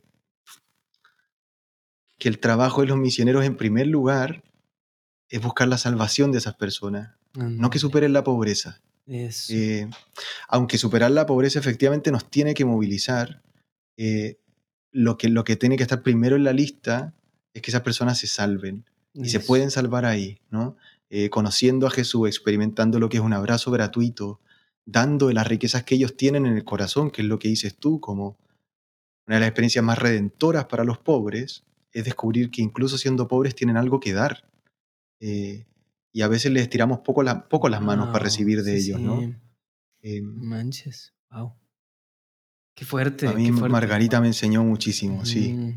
Qué increíble. Oye, pero me acabo de hacer clic, pero no, creo que no nos, no nos has comentado la experiencia de tu bisabuela o algo así que... que Ah. hiciste. Ah, ¿eso, ¿eso viene Va. después? ¿Va viene Te la cuento o- ahora, sí. Sí, sí tiene sentido que venga ahorita. ¿o no? Sí, sí, no. perfectamente, porque Pero tiene que ver con mi discernimiento vocacional. A ver, échala. Bueno, yo eh, eh, seguía estudiando odontología para adelante y mm, llevaba tres años y medio de novio con, con esta chava del coro y, y me fui a una experiencia de la juventud masculina de Schoenstatt de Latinoamérica, que es muy bonita, que cruzamos caminando de Argentina a Chile por la cordillera de los. Andes. Wow. Son, sí, son 440 kilómetros a pie en Sí, 17 aquí. días. Y, y en realidad yo fui porque me pasó algo muy curioso en, en diciembre de ese año. em, yo tuve un momento de oración a solas en el santuario y me experimenté como que me sentí recontra bendecido. Eh, y un poco inmerecidamente, ¿no? Ese sentimiento de decir, Señor, ¿qué he hecho yo para ser tan bendecido? Y entonces tuve un movimiento interior de decir, necesito agradecer. Necesito un tiempo un poco largo para darle gracias al Señor por, por la vida que me regala, porque estoy de novio con la mujer más linda del mundo, porque estoy estudiando la carrera de mis sueños al final, porque tengo una familia que está bien, eh, porque todos los fines de semana como carne asada con mis amigos. Ay, qué padre. la tenemos Pues, pendiente, nos tenemos Oye, que juntar a... sí, sí. Y, y Ponernos bueno, y me fui, claro, y me fui a caminar en enero a esta caminata, eh, que, que es una caminata exigente físicamente, evidentemente, em, y también porque por día comíamos una papa, un tomate, un, un pedazo de pan y un huevo duro, un huevo cocido. Y algunas noches un puñado de arroz o un puñado de lentejas. Eh, yo en 17 días bajé 7 kilos. Em, y en el fondo la, la experiencia también tiene eso, ¿no? De renunciar un poco a lo Mm. necesario. Sí. eh, y es increíble lo que pasa. Yo ahí también experimenté por primera vez la belleza del ayuno, eh, que no tiene por qué Mm. ser así de rudo, ¿no? Pero, pero Pero- cómo cuando uno vive con lo necesario, eh, el, el- el alma tiene más espacio. No sé cómo explicarlo bien, Sí. pero Sí, sí, Em, sí. ¿Y cuántos chavos eran que hacían la caminata? éramos 100. Ya. 100 chavos de toda Latinoamérica. Y, y bueno, empezamos a caminar eh, y yo el día 10 de la caminata, lo tengo muy muy claro, eh, llevaba una bitácora en la que escribía, me senté en una piedra a escribir y empecé a escribir lo siguiente. Señor, estoy muy feliz y no entiendo por qué. y empecé a describir mi situación actual, que era la miseria misma, como estoy hediondo, como no te puedes imaginar, porque duchas en la montaña, muy pocas. Eh, estoy muy cansado, estoy con muchísima hambre. En las noches paso mucho frío y en el día mucho calor. Tengo los labios partidos por el sol y el frío. Pero estoy muy feliz y eso empezó a volverse una inquietud en esta cosa que yo estaba escribiendo. Y en un momento llegué a un punto, yo te diría casi inconsciente, eh, en el sentido de que intervino poco la razón y mucho el espíritu, eh, y escribí, quizás estoy tan feliz porque estoy contigo, eh, de un modo que no había estado antes. ¿no? Wow. Eh, Ujú. y ahí escribí, y esto sí que lo escribí sin pensar, ¿y qué pasaría si elijo estar así contigo para siempre? Y ahí se me hizo un nudo en la garganta, cerré mi bitácora y me puse a llorar como un niño pequeño, porque yo sentí que, lo puedo decir así mirado para atrás, en ese momento yo no entendí nada, pero sentí como si la vida estuviera dando un giro muy profundo, muy pronunciado, y yo no, no no sabía cómo detenerme. ¿no? Em, era como que me había asomado a una felicidad que no conocía em, y que no iba a poder olvidar. Wow. Me quedaban siete días de caminata y fueron siete días muy dolorosos. Eh, yo me empecé a llenar de muchos miedos porque dije, con mucha honestidad te digo, yo todavía no formulaba ahí el sacerdocio, pero sí esa pregunta, ¿qué pasaría si elijo esta felicidad para siempre contigo? Empezó a cuestionar mi noviazgo, mi carrera, eh, mis amigos, eh, la forma en la que lo pasaba bien, mi oración. Eh, entonces me empecé a llenar de miedo, miedo, miedo, mucho miedo. Eh, empecé, y, de por dentro le decía al Señor, como, ¿qué va a pasar cuando, cuando vuelva a estudiar anatomía del cuerpo humano? ¿Me va a volver a entusiasmar como me entusiasmaba? ¿O, o ya va a ser algo como, como demasiado superficial, ¿no? Llegamos a Chile, a Santiago de Chile, después de 17 días. Yo entro al santuario de la Mater, en el santuario de Bellavista de Schoenstatt. Le rezo a la Mater, pero fue un pedido de auxilio, como diciéndole, Mater, hazte cargo de lo que pasó en la montaña. Salgo de ese lugar y mi novia había viajado de sorpresa del sur a esperarme a nuestra llegada. Y la veo y volví a considerar que era la mujer más linda del mundo. Eh, y le doy un abrazo y me tranquilicé y dije... ¿Ya te habías duchado todavía no? No, todavía no, eso fue puro ah, amor. Indigno absolutamente, el amor es capaz de, de, superar ese tipo de obstáculos. Y, y nada, y yo sentí que, que había sido una tontería de la montaña, que yo a esta mujer no le iba a dejar nunca, que estaba muy enamorado, que quería tener 14 hijos con ella, em, que iba a ser dentista para los pobres. Eh, en el fondo, viéndola, se volvió como a acomodar todo, eh, y la experiencia de la montaña empezó a quedar atrás, porque yo quería que fuera así en el fondo. Em, volví a mi ciudad, volví a estudiar anatomía, pero la pregunta ya no se fue nunca más, ¿no? Em, Ahí quedó sembrada ahí quedó. Yo te diría que pasaron unos dos, tres meses en, una paz relativa, aparente, eh, pero la revolución interior ya había comenzado y, la pregunta volvió y ahora sí volvió formulada en términos de sacerdocio. Como, wow. Creo que Dios quiere que sea cura, pero yo no quiero ser cura. Ese era, ese era el movimiento interior. Entonces empecé a hacer una cosa muy infantil. Em, agarré una libretita, yo soy, me gusta mucho escribir, y agarré una libretita y empecé a escribir todas las razones por las que no podía ser cura. Y por ridículo que suene, yo ya tenía 20 años, em, se lo mostraba a Dios en la noche. Apuntaba la libretita hacia el cielo y le decía, no. yo no puedo ser cura, no quiero. Em, no me molestes más. Como, eh, y empecé por cosas muy superficiales como, a ver, estoy enamorado y yo a esta mujer no la voy a dejar nunca en la vida y los curas no se casan. O sea, como razón suficiente, Señor, para que llames a otro eh, personaje. Después también cosas que tenían que ver con mi personalidad, con mis gustos, como nunca había un, cura andando en skate, ni a caballo. Em, yo en ese tiempo fumaba y decía no quiero dejar de fumar. Y también dio paso a preguntas más profundas. Me empecé increíblemente a confrontar con mis pecados, con mis vergüenzas, ¿no? Eh, y le decía, Señor, yo, yo tengo estos pecados, no, no sería capaz de honrarte como te mereces, ¿no? Eh, no te equivoques, no soy lo suficientemente bueno. Y esa pregunta rondaba, eh, más como, sí, más como un salvavidas, te diría yo, esa situación de, sí, tan compleja interiormente, y, pero yo me empecé a sentir un poco infiel con mi novia, porque yo no le conté nada de este movimiento interior. Y nos contábamos todo, o sea, teníamos una relación muy bonita.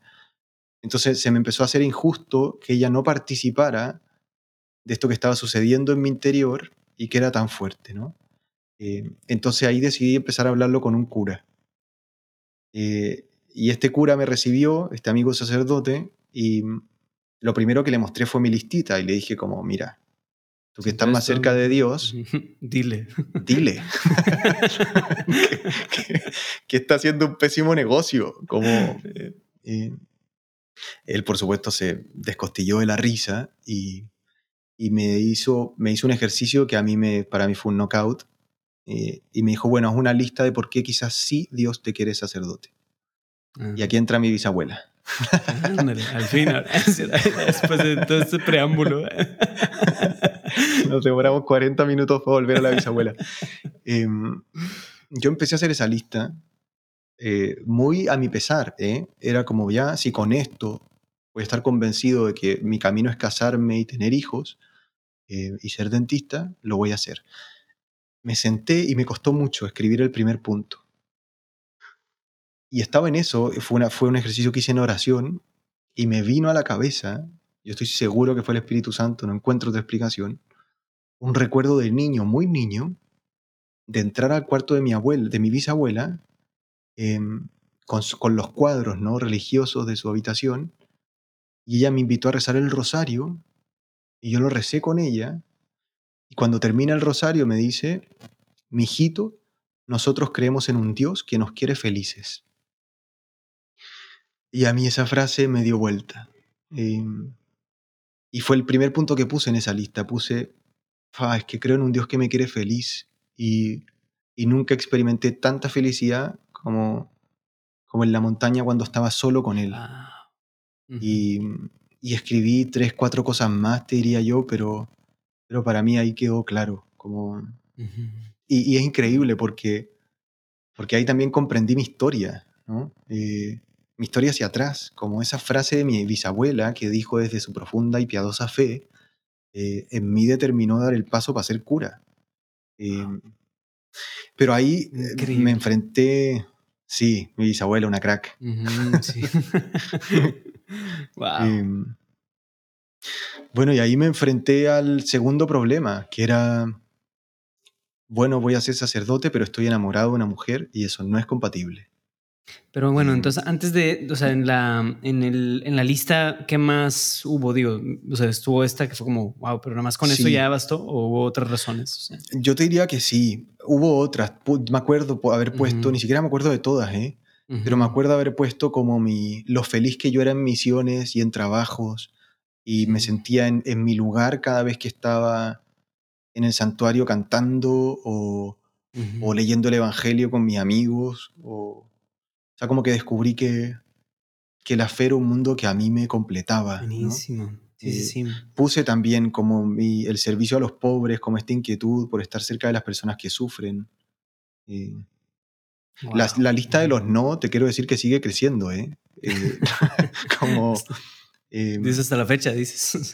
y sí, yo sigo experimentando em, lo lejos que estoy de ser como eh, un tipo santo como quiero llegar a ser, pero, pero me doy cuenta que no pasa por ahí, o sea que, que mi mirada no está puesta en, en, los límites, sino en la gracia y en la grandeza de Dios que, que permite que un tipo como yo sea feliz, como en, en, esta vida, ¿no? Híjole. Qué fuerte. Wow, no manches, Rorro. Y entonces, eh, wow. y entonces a partir de ahí, este, o sea, digo, ya termina el ejercicio y, y sí dijiste como, bueno, sí, o sea, accedo a esta invitación, pero hay todos estos problemas, ¿no? Que, que siguen creciendo, pero que sí. El principal era el tema de mi novia. O sea, a mí me dolía mucho el hecho de cortar con ella para dar este paso. Entonces le dije al sacerdote, mira, yo no voy a hacer ningún proceso de nada antes de eh, no hablar con mi novia, como evidentemente. Entonces lo primero que hice fue hablar con ella eh, y eh, por supuesto lo recontraensayé, como frente al espejo, ¿qué le voy a decir? ¿Cómo se lo voy a decir? Quiero que ella entienda del mejor modo posible, que no es que no la quiera, pero es que Dios interrumpió la vida y no puedo hacerme el loco. Bueno, la invité a desayunar y esto es muy romántico, ¿eh? es la parte romántica de la historia, pero eh, los que están de novios, tú me entenderás también como hombre casado. Em, yo fui manejando el carro y nosotros solíamos, em, cuando yo manejaba el carro en Chile son más comunes los carros estándar, no automáticos. Entonces yo solía dejar la mano derecha sobre la palanca de cambios y ella solía poner la suya sobre la mía. Mm, ¿no? Y yo ese momento lo viví como diciendo, es la última vez que esto va a pasar. Ay, no. ¿No? Fuimos íbamos a desayunar y yo le digo, me arrepentí. Como en ese momento le digo, no, vamos al santuario primero. Me dice, ¿por qué vamos a ir al santuario primero? Como vamos primero a desayunar y después nos vamos al santuario. No, le digo, por favor, vamos al santuario primero. Yo ya no daba más con esto en el corazón. Entonces nos fuimos al santuario, entramos. Eh, perdón, más romanticismo a la historia.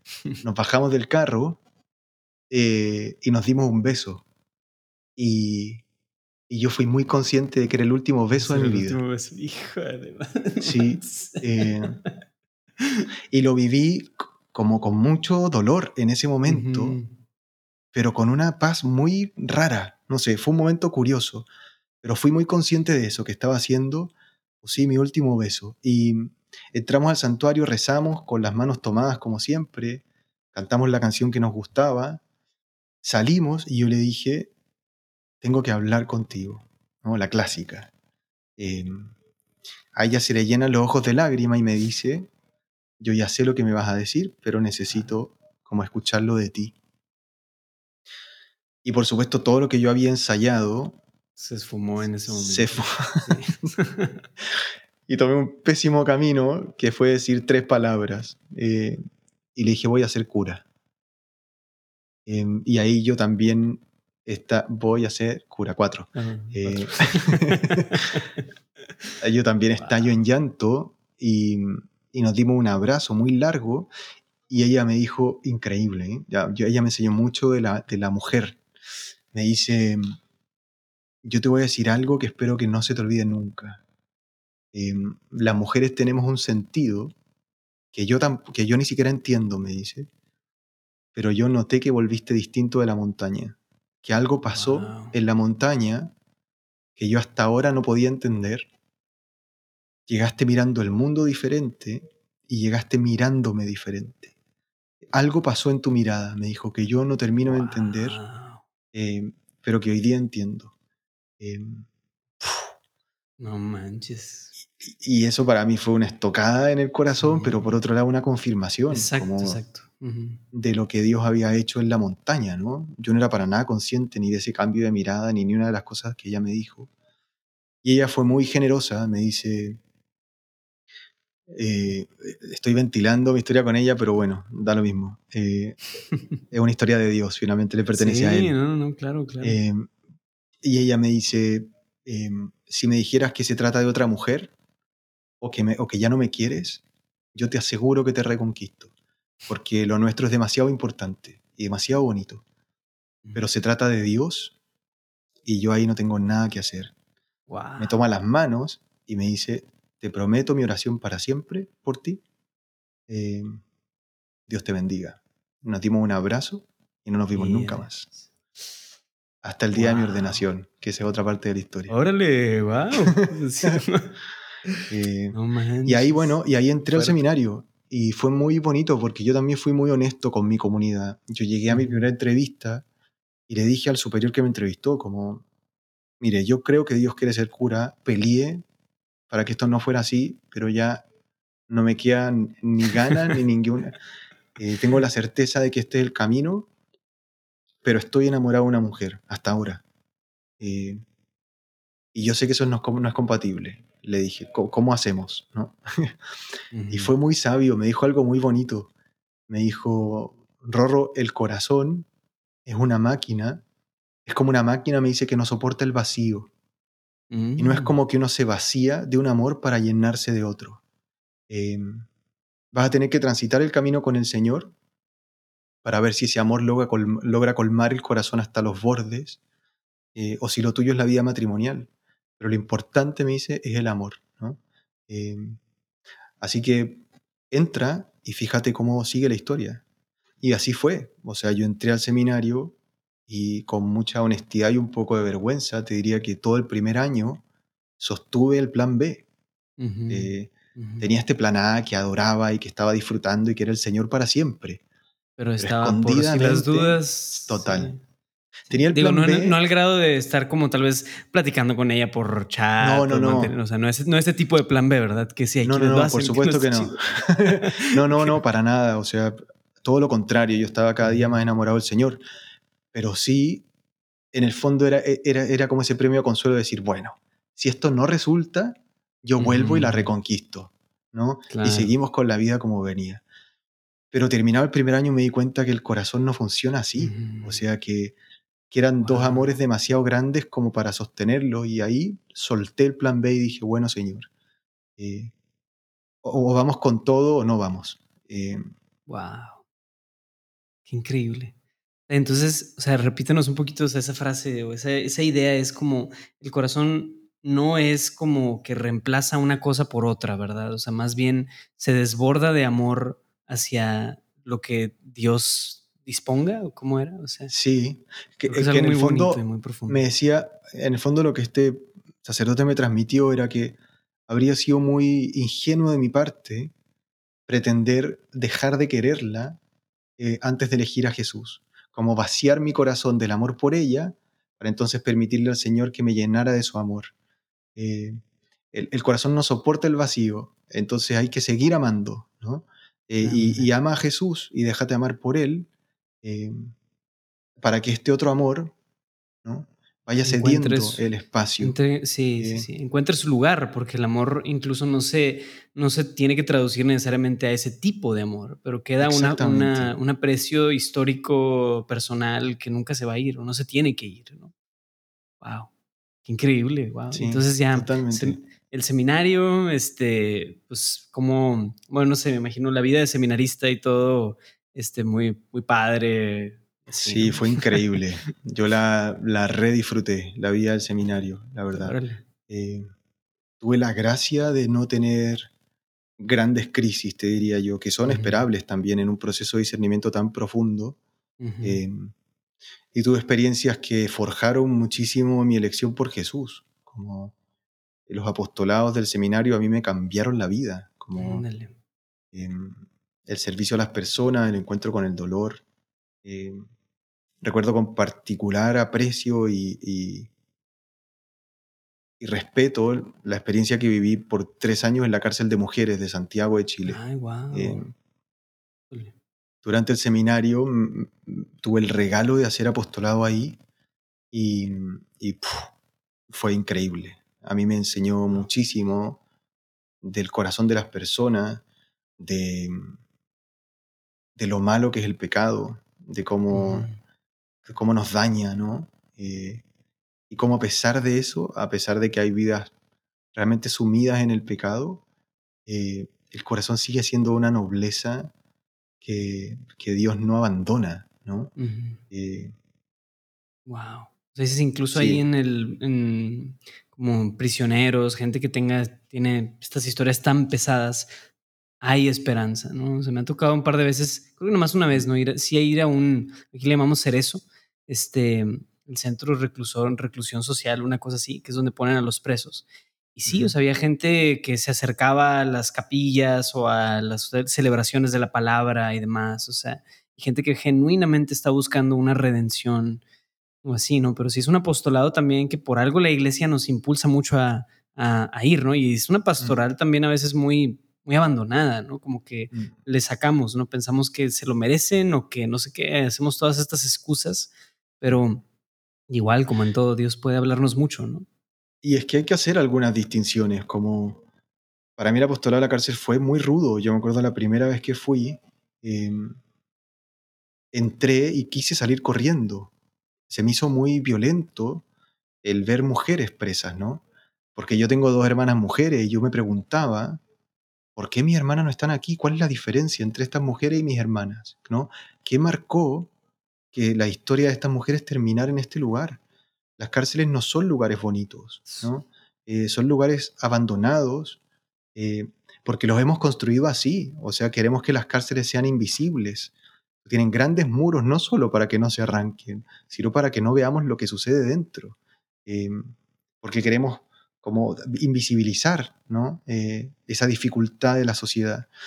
Pero hay que hacer una distinción. Evidentemente, las personas que están en la cárcel están cumpliendo, en la mayoría de los casos, eh, una pena justa por el, contrato social que han roto. Pero eso no quiere decir que se merezcan la indignidad en la que muchas veces viven, ¿no? Eh, que se merezcan los malos tratos que a veces reciben. O sea, de la experiencia, esta es una segunda Margarita. Increíblemente las Margaritas tienen presencia en mi vida. ¿Ahora también se eh, llamaba Margarita? Sí, pero, pero le decían de otro modo, eh, le decían de un sobrenombre. Era una mujer, eh, es una historia muy, muy dura, ¿eh? que, que cumplía un rol masculino en la cárcel.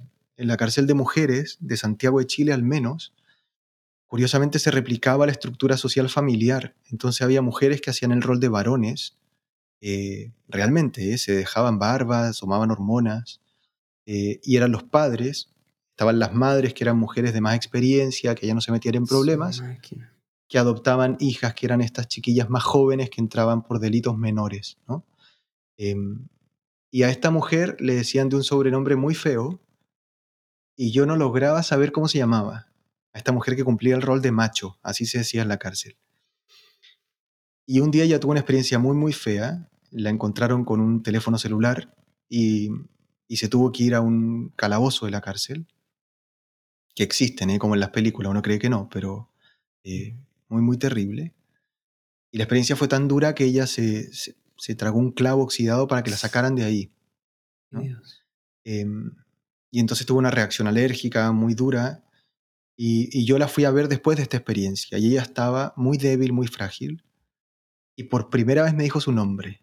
Eh, y se llamaba Margarita. ¿no? Wow. Y yo de ahí en adelante yo le dije, yo te puedo pedir un favor. A esa altura ya éramos amigos. ¿eh? Eh, ¿Te puedo pedir un favor gigante? Sí, me dice. ¿Tú podrías aceptar que yo te diga Margarita? Eh, y me dijo, dale. Sí, solo tú, me dijo. Bueno, Wow. eh, habíamos, habíamos pasado un montón de obstáculos, como muchas de las mujeres ahí habían probado un poco mi, mi aguante, ¿no?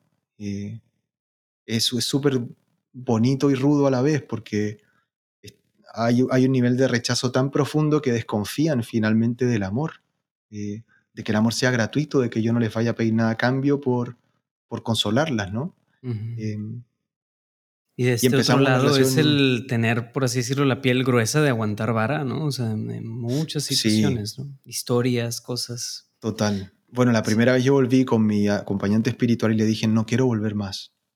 Se me hace demasiado rudo y es lo que tú dices, yo no tengo la piel tan gruesa.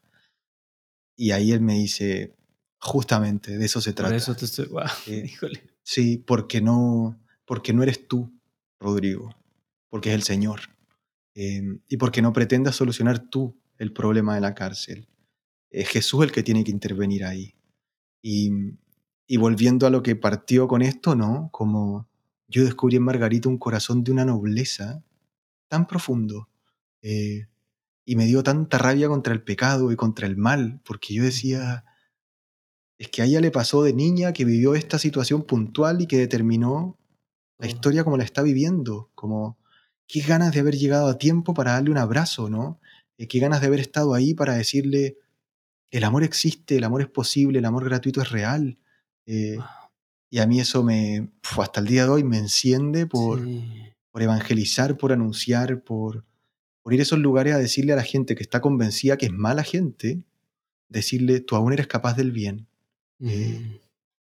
Y me pasa en México hoy día, como, ay, me encantaría que pudiéramos llegar a las personas que eligen el mal y decirles, Ujú. "F- flaco, el bien es lo más lindo que te va a pasar, eres capaz de hacerlo, eres capaz de elegirlo.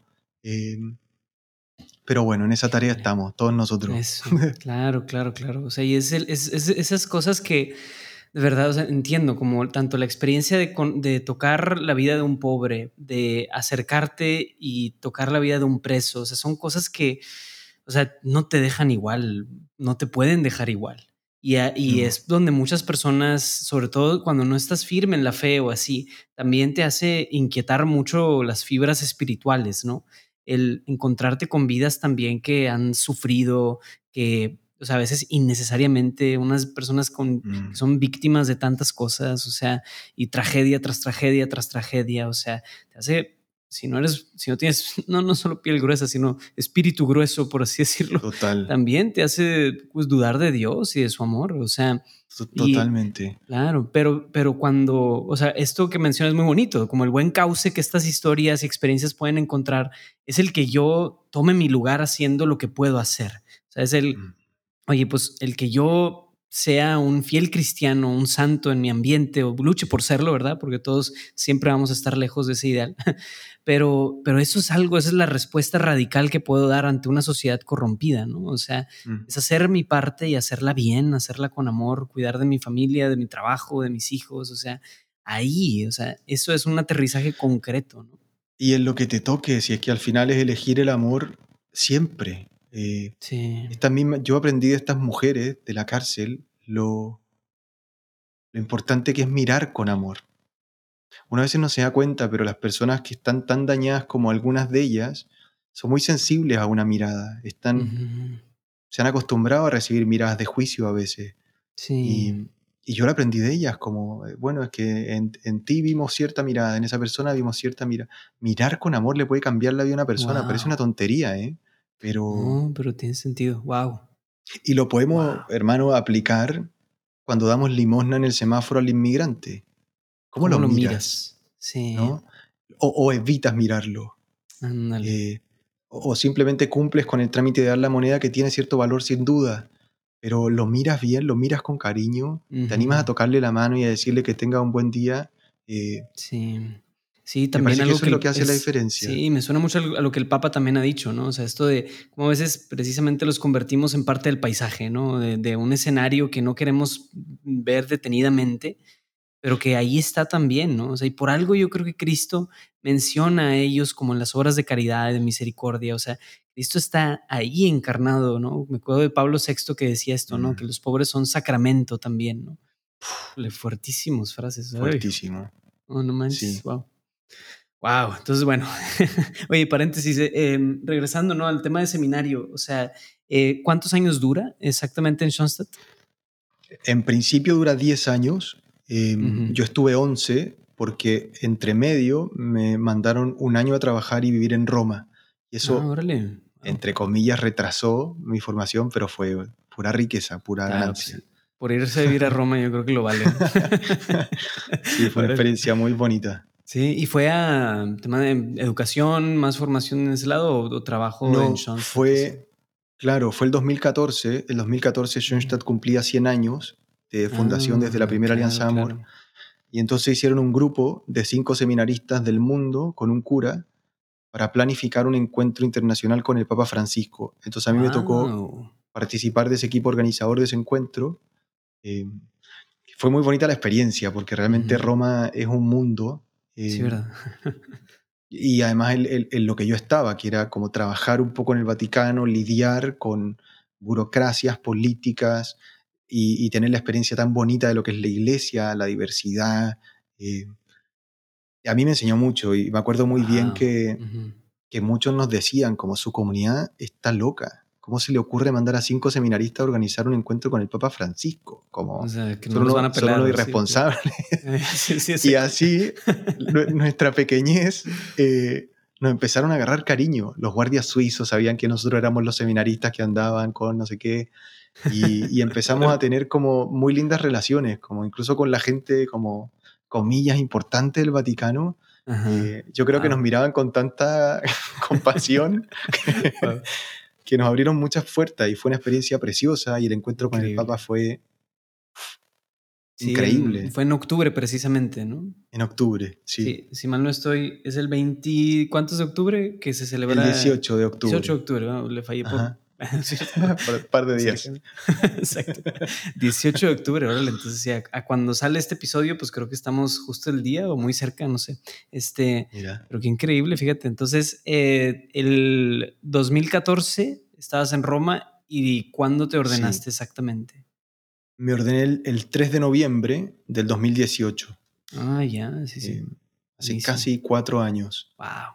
Eh, y te digo, 2018. Toda la intuición de mi bisabuela es verdad. Como, como yo soy un tipo muy feliz. Y he descubierto que, que de eso se trata la vocación. Y cuando digo feliz no me refiero a que no hay problemas, ni tensiones, ni preguntas, sino que, que la vida está cargada como de un sentido tan profundo. Ujú. eh, de decir es que esto es lo que quiero y tengo que vivir, que, Claro. que nada, solo me confirma a, lo- a ca- mis casi cuatro años de cura que, que elegí bien, ¿no? que elegí la mejor parte sin duda. Sí, y entonces en la ordenación llegó esta chica. Fua, es que ese sí, fue un momentazo. Híjole. Yo por supuesto en la ordenación, Ah, platica, platica, platica. no, yo, bueno, ya nos conocemos un poco, yo, yo soy de, de lágrimas fácil, soy bueno para emocionarme. Y, y en la ordenación yo venía muy digno hasta el salmo, que, que cantaron un salmo que a mí me mueve mucho. eh, y me puse a llorar en ese momento y no paré de llorar hasta el final de la ordenación. ¿Qué salmo es? Ver. Eh, eh, este salmo que dice, y que estés en mi alma, quiero ser tu alabanza, porque has puesto este canto en mí. Creo que es el Salmo 62. wow. Eh, es precioso, ahí te lo, te lo mando después. sí, sí, sí. Y, bueno, llega el momento de la comunión Y, y yo estaba muy emocionado. Leí primero la comunión a mi familia. Eh, Wow. Es una locura, Luis Diego, como, como mirar tus manos y reconocer que son manos de sacerdote, porque, porque siguen siendo mis manos, pero ya no son mis manos. Es una cosa muy misteriosa. Como, entonces yo en el momento de la comunión estaba muy emocionado, como diciendo, Señor, es por ti, ¿no? Todo lo que está pasando y todo lo que va a pasar. Y en eso le estoy dando la comunión, qué sé yo, a mi familia, a mis amigos. Y de repente miro la fila de comunión y venía ella, ¿no? Esta chiquilla. Y fue tan bonito. Eh. Nos miramos, sonreímos mucho. eh, se empieza a acercar, venía con dos de sus hijos de la mano. eh, Ándale, eso decir, típica, típica historia, ya, ya con un bebé o algo así, ¿no? Sí, sí, sí. Fue tal Wow. cual, así. Ujú. Y, y re- ella recibió la comunión y, y yo creo que con la mirada nos dimos las gracias, porque Ujú. para mí en ese momento se, se- como, que, Sí. como que todo tenía sentido, ¿no? Claro, Eh, no, no, no, por supuesto. Más que ser algo frustrante o triste, es algo muy conciliador, ¿no? Es como Al Dios contrario, o cerrando, sea, el- o no cerrando, y yo pero le tengo mucho cariño, totalmente. Yo le tengo un cariño muy genuino, no somos amigos necesariamente, pero, pero le tengo muchísima gratitud. Y Dios hizo cargo de mi vida y de la suya. eh, no, es muy misterioso, la verdad, cómo conduce el Señor. Wow, qué increíble. Híjole. wow, entonces eso fue en noviembre de 2018. Órale. Exacto. Entonces, em, ya entonces, que son cuatro años casi de sacerdote, este, y ahorita estás en México, ¿verdad? Pero, pero llevas poco aquí, o sea, estuviste en Chile unos, los primeros años, ¿no? Sí, estuve mi primer año de sacerdote trabajando en una parroquia pobre de Santiago, una experiencia muy, muy bonita, ahí con una comunidad preciosa que me tocó acompañar, la comunidad San Francisco de Asís, Órale. y mm, santazo por lo demás. Sí. Y, y luego me cambiaron de casa en Santiago y me fui a trabajar eh, a dos colegios de mi comunidad, de los padres de Schoenstatt. Mm. Eh, dos colegios muy bonitos que me enseñaron muchísimo y el trabajo ahí con los jóvenes fue eh, apasionante, la verdad. Y ya luego a México. Llegué en marzo de este año eh, a trabajar particularmente con la juventud de Schoenstatt. Eh, estoy también de capellán de una de las unidades de la Prepudem, de la unidad Valle Alto. Eso. Y ahora empezando con un rol muy bonito de, de coordinar todas las capellanías de las prepas. Ah. Eh, Y un dato freak que me tiene muy contento es que ahora soy también capellán del equipo de rugby de la universidad. Wow, órale. Son sabía unos que había- campeones. no sabía que había equipo de rugby, pero wow, qué padre. Sí. Bueno, es que en mi infancia yo jugué rugby por el colegio. En mi colegio era, ¿en obliga- era obligatorio Mm. jugar rugby, era un colegio ¿En británico. serio? Ah, Sí. ya, ya, eso lo explica todo. Ah, porque sí, pues no, no es normal, ¿no? Pero, wow, órale. Entonces sido apasionado volver un poco a ese tiempo. Sí, me gusta mucho tengo la verlo. inquietud, pero me gusta también verlo. eh, me tengo la inquietud, pero no me, o sea, nunca, nunca me atreví a jugar más que creo que en un partido, una cosa así, Ajá. amistoso ahí en el TEC. Ah, es súper bonito. Sí, sí, sí. Padre. Órale. Así Entonces, sí. bueno, los padres de, de Schoenstatt son como, funciona como un provincial, te manda a algún lugar según la necesidad o así, ¿no? Totalmente. Sí, nosotros hacemos también, nosotros somos una- un instituto secular, es un Ujú. poco una figura eh, bastante novedosa en la iglesia del concilio, eh, y estamos como entre la comunidad religiosa y la vida diocesana, eh, Ok. te diría que más cerca de la comunidad religiosa sin duda. Entonces hacemos promesas, ¿no? De castidad, obediencia y pobreza, y en esa obediencia, claro, el superior te dice, bueno, Rorro, te vas a México en marzo, me dijo en noviembre, y te y- vas. Y me voy, sí. Wow. Siempre se conversa, ¿eh? no es como una obediencia Sí, sí, sí. militar, pero, pero sí fue. Ujú, Órale. Y cuando dices, dijiste una, un instituto o orden secular. Instituto dijiste? secular. ¿Cómo funciona eso? Ajá, o sea, ¿y por qué el nombre secular si son religiosos? Digo. Porque no somos religiosos. En el fondo, el instituto Ah, secular ok. es, una, es una de las diferencias más grandes, es que no hacemos votos como las comunidades religiosas, sino que hacemos promesas. Ya. Em. Y el fundador en realidad toma esa decisión porque, eh, por supuesto, la belleza de los votos es incuestionable en la realidad de la iglesia. Eh, pero el fundador dijo, no quisiera que, que los miembros de la comunidad eh, abracen los votos por miedo a la condenación, porque el fallarle un voto es un pecado mortal. em, sino que abracen las promesas por amor al cielo. Entonces, por Mm. eso reduce un poco la categoría eh, y no es voto bajo pecado mortal, sino que es promesa. Em, Buenísimo. y, y por esa razón, entonces, no somos formalmente comunidad religiosa, pero en nuestro cotidiano eh, funcionamos como comunidad religiosa, o sea, vivimos siempre en sí, comunidad, Ándale. em, cosa que para mí es fundamental, la verdad, como que no podría no vivir en comunidad.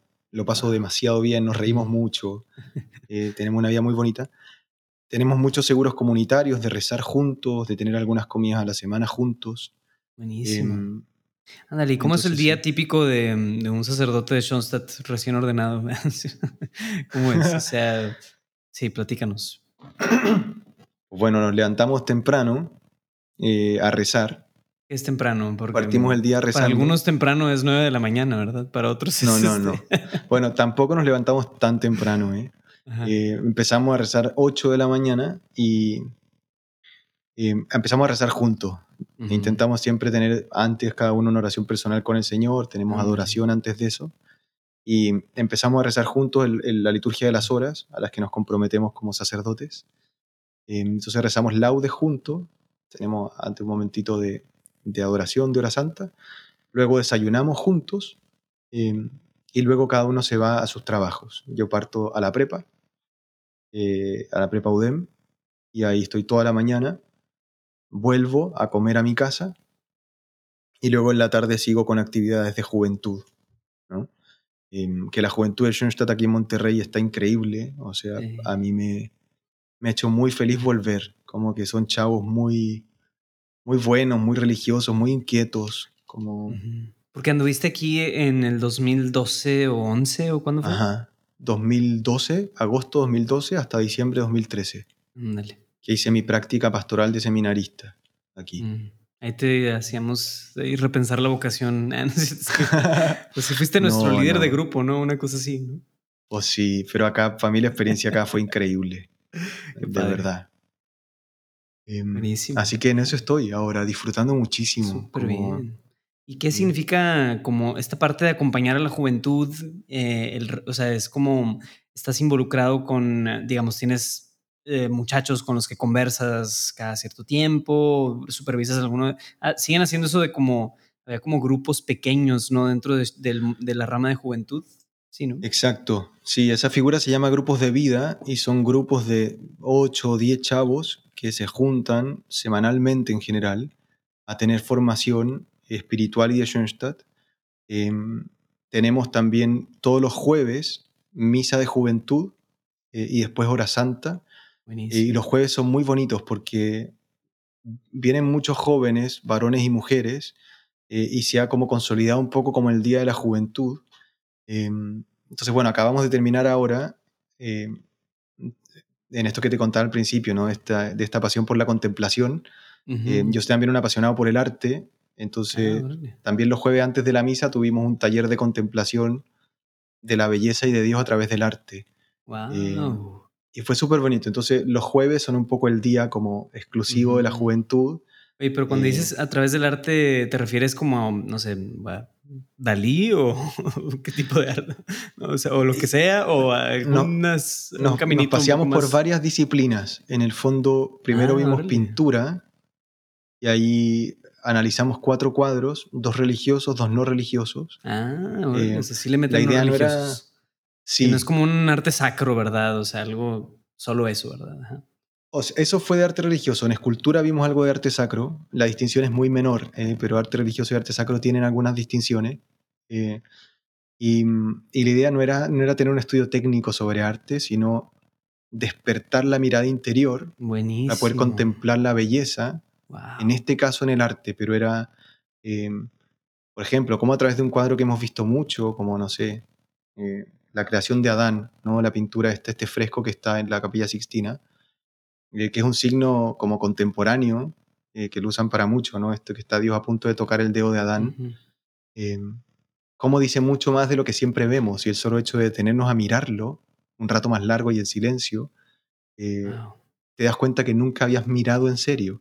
Y eso nos pasa cotidianamente. Yo propuse este taller porque creo que a la juventud le hace falta eh, detenerse y mirar. Claro. Eh, sí, sí, sí. Sobre todo hoy yo- en día que no aguantamos más de 30 segundos en un video, ¿verdad? O así. O sea, la inmediatez está bien cañona, ¿no? Yo tuve que preparar una charla eh, de la fe en tiempos de Instagram, así le pusieron el título y a mí me desafió un montón porque yo no soy ningún genio tecnológico, al contrario. Pero me impresionaban las estadísticas, o sea, Sí. cómo el, el- el promedio del scroll, de- del paso de las fotos en Instagram, es de 0.8 segundos. Ah, O sea, máquina. O sea, estamos cambiando, cada, cada 0.8 segundos nos enfrentamos a una novedad, ¿no? Eh, y cómo eso también determina como el modo en el que vivimos, cómo hay muchos chavos que se aburren con facilidad. Y claro, porque están programados para que cada 0.8 segundos les llegue Hay alguna una- novedad. Sí. Eh, Súper cierto. entonces fue bonito y la experiencia de los chavos fue súper bonita también. Nos paseamos por la danza, la música. Ándale, sí, no, me hiciste recordar un libro que probablemente, no sé si ya lo conozcas, pero se llama El regreso del hijo pródigo de Henry Nowen, ¿no? Librazo. Sí, o sea, y que básicamente todo sucede porque él se sentó detenidamente a observar este cuadro, ¿no? O sea, todo lo que surge en él, así, o sea, precioso, ¿no? Tal cual. No, y también habían cosas anecdóticas, pero por ejemplo, antes de empezar el taller de pintura les pregunté eh, que me describieran la última cena. Y cada uno describió la última cena, cómo se le imaginaba, y después leímos el Evangelio de la última cena, y después miramos el cuadro de Da Vinci. Y cuando descri- describieron la última cena, todos describieron el cuadro de Da Vinci, Mm, que es una ficción de la última cena. Eh, y en realidad hay muchas cosas del relato de la última cena del Evangelio que no están dichas y que ellos asumieron por ciertas por esta imagen como inconsciente, eh, Mm. colectiva, de que la última cena es el cuadro de Da Vinci. También hacernos cargo, ¿no? Cómo el arte influye también en nuestras concepciones de fe, para bien o para mal, ¿no? Claro, Eh, creí que ibas a sacarles también de que el código de Da Vinci, no sé qué. no bueno, no es el caso, pero también en ese tiempo mucha Nadie te, gente nadie lo te asumió puso- como nadie cierto. te dijo en su descripción de que sí, ahí estaba María Magdalena, no sé qué. no, espero no, ¿verdad? No, gracias a Dios no. Habría sido expulsado del taller, no. Híjole, pero súper cierto. o sea, obviamente la cultura mm, se ve- hace, tiene una influencia tremenda en la manera en la que también nos acercamos a la fe, ¿no? O sea, Exactamente, y por eso también la reflexión al final era súper bonita de ellos mismos, era qué importante es elegir bien nuestras fuentes de fe. sí. Eh, porque a veces hay mucha gente recibiendo catequesis por Instagram, que a, a ver, hay cuentas que son excelentes y es nuestra misión de evangelización digital, sin duda, pero, pero corrobora, ¿no? Ten mirada Ujú. crítica, compara, pregunta, no abandones el Evangelio. eh, Sí. No, y donde yo también tengo un, un problema muy personal aquí, o sea, es cuando, o sea, es, si es, o sea, si estamos buscando que esa sea nuestra única fuente de, de recibir, cuando, oye, pues, punto ocho segundos después va a salir una publicación de algo muy distinto, luego una publicidad, luego no sé qué, o sea, entonces Sí. le doy punto ocho segundos a mi formación como cristiano en un reel, ¿no? O sea, Exactamente. o sea, no debe de ser solo eso, ¿no? No solo eso. Y sobre todo el, el hecho ¿no? de, de- de elegir en conciencia las fuentes de mi, Sí. de mi crecimiento en la fe. Eh, hay que seguir metiéndole la evangelización digital cada vez más y cada vez mejor. En eso yo estoy convencido. Porque ahí están los chavos. claro. Eh, pero claro, hay que complementar con las fuentes de la fe. Buenísimo. Entonces, este, al- o sea, en, en realidad es como, bueno, como campe- capellán, lo, por, a lo mejor lo último en donde me gustaría como meterme tantito, pero Sí. es el tema del capellán, este, ¿qué, qué te toca hacer de ese lado, no? En principio, lo, lo más formal es como cumplir un rol sacerdotal en la prepa a nivel sacramental, ¿no? Eh, estar para confesiones, estar para Eucaristía eh, y también para conversaciones eh, no sacramentales, digamos. Pero es mucho más que eso, es mucho más bonito que eso, como si ya eso ya fuera poco, ¿no? Eh, pero me toca también ser parte de reflexiones muy bonitas con la pastoral, de estar pensando juntos cómo, eh, cuál es el mejor camino para que estos chavos conozcan verdaderamente a Jesús. Wow. Hay tantas falsas imágenes de Dios a veces dando vuelta que nos toca confrontar, ¿no? Denunciar incluso con ellos, Sí. que ellos experimenten la cercanía del sacerdocio también. O sea, eh, yo me hago cargo que por el hecho de ser un cura joven, bueno, cada vez menos, ¿no? Pero eh, pero sí que hay una posibilidad de tener una cercanía muy bonita con los chavos. Eh, Ujú. y, y- son increíblemente acogedores, o sea, no ha sido para nada eh, un desafío difícil, ha sido precioso, muy disfrutado. Eh, sí. Sí, pues en mis tiempos, obviamente, digo, en- creo que toda la generación le tocó conversar al menos una vez personalmente con el padre Estefano. O sea, que, en- que cuando me tocó era el capellán y de verdad, no, o sea, era, era hablar de como cosas profundas, pero inquietudes personales y así, o sea, se metía en un rol como casi director espiritual de toda la prepa, o sea, era impresionante esa, Pues sí, esa, esa- esa capacidad, ¿no? O sea, es, es la oportunidad de meterte a ese nivel con los chavos en una etapa bien crítica, es muy bonito. Qué increíble. apasionante, para mí de verdad me descalzo para pisar tierra sagrada cada vez que un chavo llega, en verdad, ¿eh? Wow. O sea, es un privilegio ser cura también por eso. Te, permite estar en primera fila Ándale. eh, Sí. de testigo de lo que Jesús va haciendo en el corazón de las personas. Eh, Wow. Y eso es tan bonito y, y- y tan conmovedor. O sea, yo me emociono muchas veces en la confesión o en las conversas Ujú. con ellos porque, porque están ahí, ¿no? En esa búsqueda de encontrarle sentido a la vida, de permitirse de verdad creer que Jesús los quiere mucho sin condiciones. Eh, sí, es un regalo ser cura. Qué increíble, no manches. Ah, bueno, y hay un proyecto que no has mencionado, pero que sé que por ahí anda, ¿no? Que es Berit. Ah, sé que estás involucrado sí. ahí en eso, ¿no? Tiene que ver con música, ¿no? sí, eh, en realidad es un proyecto que nace asociado a una cuenta de Instagram que hace un cura de mi comunidad que tenía la Ah, intención de órale, compartir contenido religioso. Entonces nos dice, mira, ¿por qué no graban un disco eh, de música para darle como un poco más de contenido variado a la cuenta de Instagram? Órale. Y entonces nosotros tomamos el nombre que esa cuenta tenía, que es Berit, que significa alianza en hebreo, y. y grabamos un disco en vivo. eh, Así nomás casual, dijeron, vamos a grabar un disco en vivo y lo grabaron. Te juro que fue así, es que Dios es increíble, porque ensayamos dos veces. ¿Y las y canciones son, ah, son originales de ustedes o son...? Todas excepto una, excepto dos. Ándale.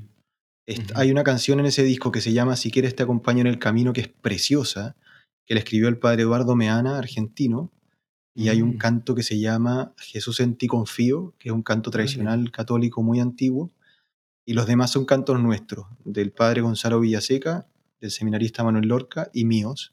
Mm. Eh, y fue un proyecto súper bonito, porque además lo quisimos acompañar de, de esta propuesta audiovisual en YouTube, entonces fue una chiquilla a grabarnos y hizo unos videos muy bonitos, como de Muy contemplación bonitos. también. Sí, sí, sí. Eh, muy bonitos. Así que ahí va, tenemos pendiente todavía seis videitos que van a salir ahora pronto. Ándale. Pero sí, la música para mí es un, un medio muy bonito para evangelizar y, Sin duda. y para alabar a este Dios que pff, está tan loco de amor por nosotros. Increíble. Buenísimo, buenísimo. Entonces digo, o sea, realmente está chistoso, ¿no? Porque no, o sea, bueno, si, si dijeras así que, que chequen lo que hay en Berit y lo que quieras, pero la, o sea, también, pues tus redes personales de Insta es donde te pueden como seguir tal vez, ahí, ahí para estar ahí mm, al pendiente más de lo que andas promoviendo, haciendo, todas las, las locuras de Schoenstatt también.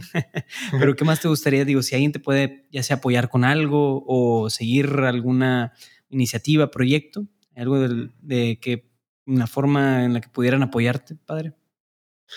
Pues sí, yo ahí estoy como la cuenta de Instagram es Padre Rorro y, y ahí es muy bonito empezar a tomar contacto con gente con la que nunca tendría contacto, como, eh, y eso es precioso, creo que es una de las bellezas de las redes sociales que te permiten una cercanía que, pues que no es posible ¿no? En, en- en el cotidiano. Eh, y yo abierto también a compartir la fe, a mí me apasiona, igual que cuando era adolescente, hablar de Jesús. Eh, igual la misma experiencia de mis misiones la vivo ahora todos los días. Buenísimo. Eh, entonces, disponible para lo que necesiten. eh, Excelente. Así que pues sí. Súper bien, ¿no? Perfecto, perfecto. No, pues ha sido muy bueno este, compartir aquí un buen rato aquí de tu testimonio, vivencia, etcétera. O sea, creo que Dios te está usando mucho y ha sido pues, muy, muy bonito reconectar también, pues ahí, este, después de tantos años. Eh, ¿Qué te parece, padre, si vamos pasando a nuestra sección de preguntas rápidas? Claro. Excelente. Qué susto. No, hombre, tranquilo. No, la verdad es que es, o sea, en realidad no son tan rápidas. O sea, digo, a veces, o sea, ha habido, ha habido episodios donde la sección de preguntas rápidas toma como media hora, ¿no? O sea, porque salen ahí otros temas. Así. Pero no tiene que ser así. También pueden ser rápidas de verdad, ¿no? Sí. La verdad, puedes tomarte el tiempo que gustes.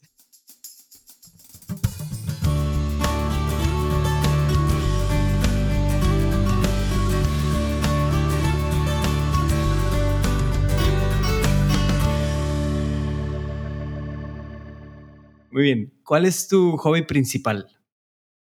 Me encanta subir montañas. Ándale. Me vuelve loco. Excelente. Sí. Pero no tipo escalar así, ¿no? Sino el senderismo o sí las dos. alpinismo alcancé muy poquito a entrenar en Chile. Me estaba entrenando para subir una cumbre muy bonita de Chile, pero nunca, nunca practiqué tanto alpinismo. Fue mucho más es, caminata por cerros mm. altos. Eh, llegué a subir un, el más alto, de, uno, o sea, bueno, el penúltimo de Chile, eh, de Santiago de Chile al menos, un 4800. Wow. Eh, que no es, no es tanto, eh, aquí los alpinistas van a decir, pues no es nada, pero disfruto mucho la experiencia de la montaña, el, silencio, la lejanía, la belleza de las montañas y también la mística de montaña a mí me, me hace mucho bien, creo que tiene mucho que ver con la iglesia, como hay algunas ya me alargué más con la pregunta corta, pero hay una, hay dos, hay como, como dos leyes de montaña al menos que a mí me hacen mucho sentido. La primera es que cuando vamos subiendo juntos a la montaña, eso se llama cordada, y vamos literalmente encordados, ¿no? Amarrados unos con mm. otros, y, y, a la cumbre no importa quién llega primero, sino que lleguen todos. Es una sentencia que a mí me, me, hace mucho sentido también en la vida de fe, en nuestros grupos, sí, sí, sí, em, en la iglesia. Y la segunda premisa de montaña es que el ritmo de ascenso lo marca el más lento. Mm. Em, y nos tocará entusiasmarlo si es que va demasiado lento, o incluso jalarlo, o incluso ponértelo al hombro en situaciones de vida o muerte. Pero el ritmo lo marca el más lento, eh, porque vamos juntos. Y eso es muy bonito. Como... Sí, sí, sí. O sea, queremos ir más rápido, queremos que, queremos que los demás se, se aceleren a nuestro paso, pero que lo definen más lento cambia completamente la lógica. Sí, nos hacemos cargo. Y si esa lentitud puede mejorar, pues adelante. Y si no, pues lo esperamos. Pues aquí estamos. ¡Wow! Y sí, es cierto. Qué bonito para la iglesia también. Muy bien. Este, bien, segunda. ¿Te acuerdas la primera vez que tuviste una experiencia espiritual? ¿Qué edad tenías y qué fue? Eh, mira, mi primer recuerdo es esta situación con mi abuela, mi bisabuela del Rosario. Em, ahora también contarte que, que, desde que uno se ordena sacerdote, yo creo que a mí, acá mis hermanos curas van a estar de acuerdo, pero al día siguiente de que yo fui ordenado sacerdote, comencé a experimentar el mundo espiritual de un modo distinto. Em, y no sabría explicarlo muy bien, pero, pero es como que se vuelve más palpable, siempre fue real, pero es como lo puedes tocar, ¿no? Es que es una locura, no, no sé explicarlo, pero al día 2 de mi sacerdocio cambió, cambió mi relación con el mundo espiritual. Wow, te diría que lo entiendo, pero no, nunca podré entenderlo. yo, creo que sí, ¿eh? o sea, todos tenemos como la capacidad sacerdotal por bautismo.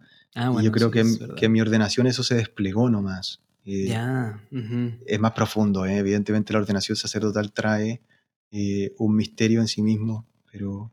Pero sí es verdad, o sea, como la capacidad de ser sacerdote también en el orden bautismal, pues sí expone a esas realidades, ¿no? Qué bonito. Totalmente, sí. Órale, muy bien. Rorro, ¿quién es tu santo patrono y por qué? es que son muchos, pero tengo dos. Eh, mi santo patrono es San Francisco de Asís. es un eh, santo que yo admiro, quiero, persigo. Eh, me enseñó mucho San Francisco. San Francisco incluso me enseñó que yo tengo que ser San Rodrigo. Eh, en, un momento del noviciado, eh, los que son los primeros años de la formación para ser cura, yo encontré un libro de San Francisco que no había leído, una biografía, y le empecé a leer. Mm. Y interiormente empecé a hacer un montón de checks, como diciendo, ah, vale, yo también, yo también puedo ser santo. Entonces, San Francisco dejó a su familia, yo también, check.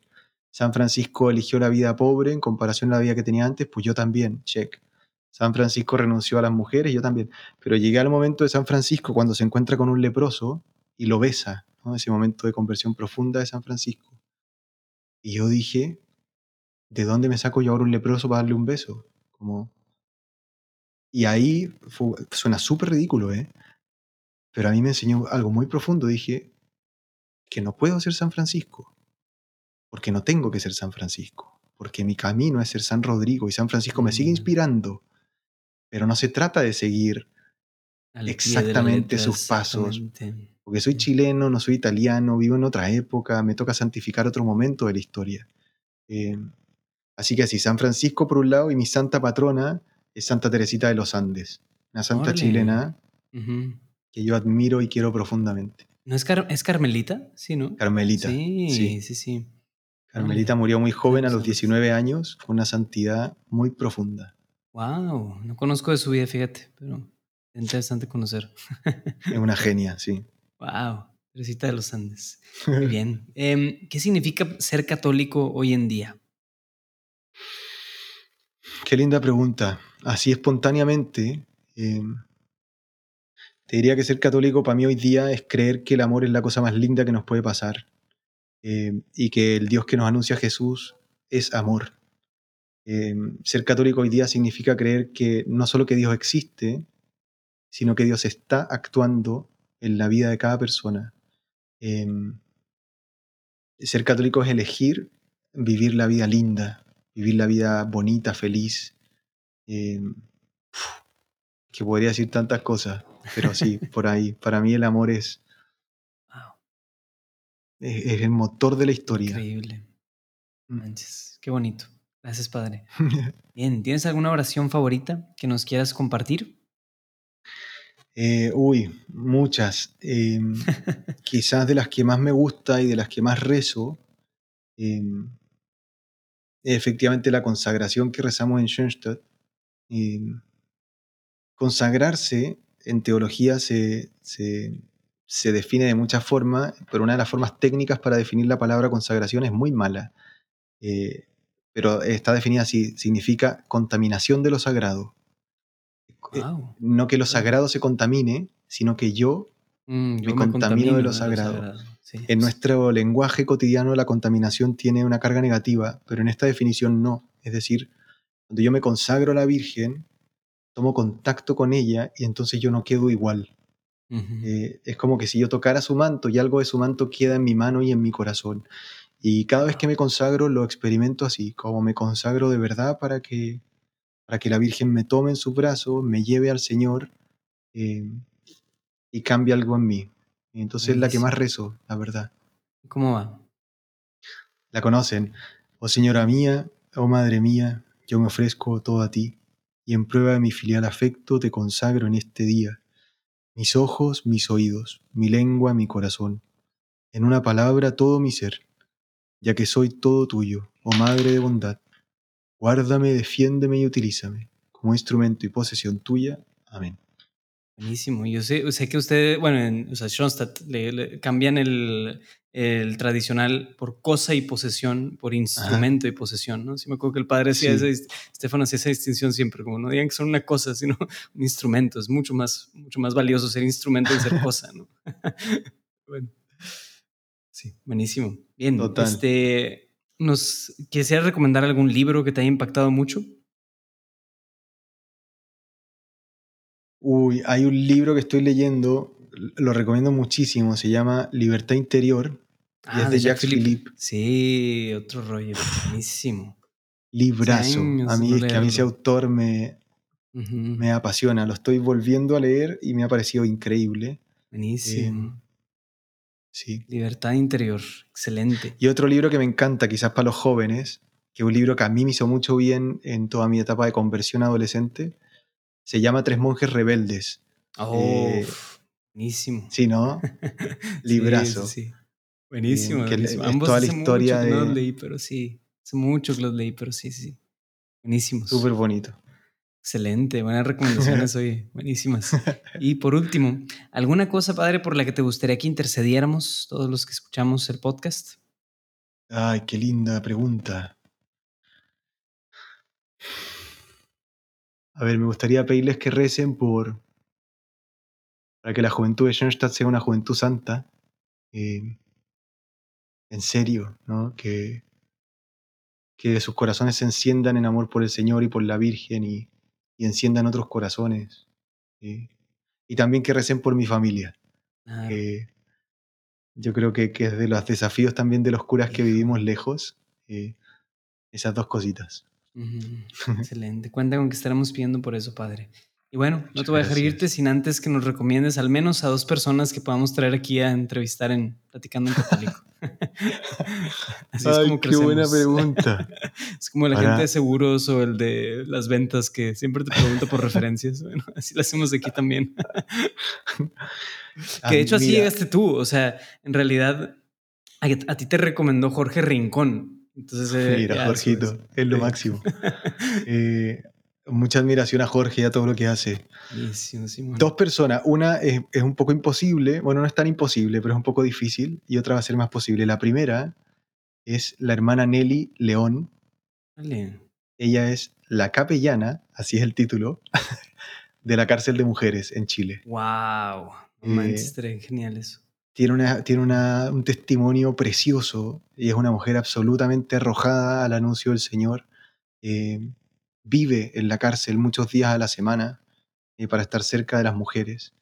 Eh, una genia, una genia total. Y en segundo lugar, chuta, es que tampoco sé si es tan fácil, dale, dale. pero te lo digo igual. Sí. Al padre Ezequiel, Padre es un sacerdote, sí, vive en el monasterio benedictino de San Miguel de Allende. Eh, Órale. en las vacaciones, yo quería un momento de retiro y busqué por internet y me encontré este monasterio y es precioso. Y los hermanos te reciben para vivir la vida monástica con ellos los días que tú quieras. Y el padre Ezequiel está ahora de prior de ese lugar y, Mm. y es un tipo recontra sabio. Así cada palabra que sale de su boca uno dice realmente es como estar hablando con los padres del desierto, así como Wow. un capo increíble. total. Manches, órale, suena muy bien ambas referencias. Órale. Pues si tienes alguna manera de contactarlos, ahí luego nos pasas el dato.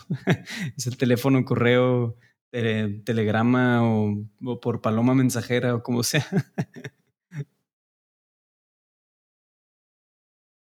Bueno, bueno, bueno, como que te perdí. Ahora sí, te había perdido un momento. Sí, sí, pero ya, Ajá. ya volvimos. Órale, Sí. perfecto. Pues, padre, muchísimas gracias por acompañarnos hasta aquí, por a todos los que nos han escuchado ¿no? hasta ahora y que siguen escuchando después de casi dos horas. pues no se olviden de pedir por el padre y por toda su, su misión y apostolado. Gracias por acompañarnos hasta aquí y nos vemos la próxima semana. Que Dios los bendiga, amigos.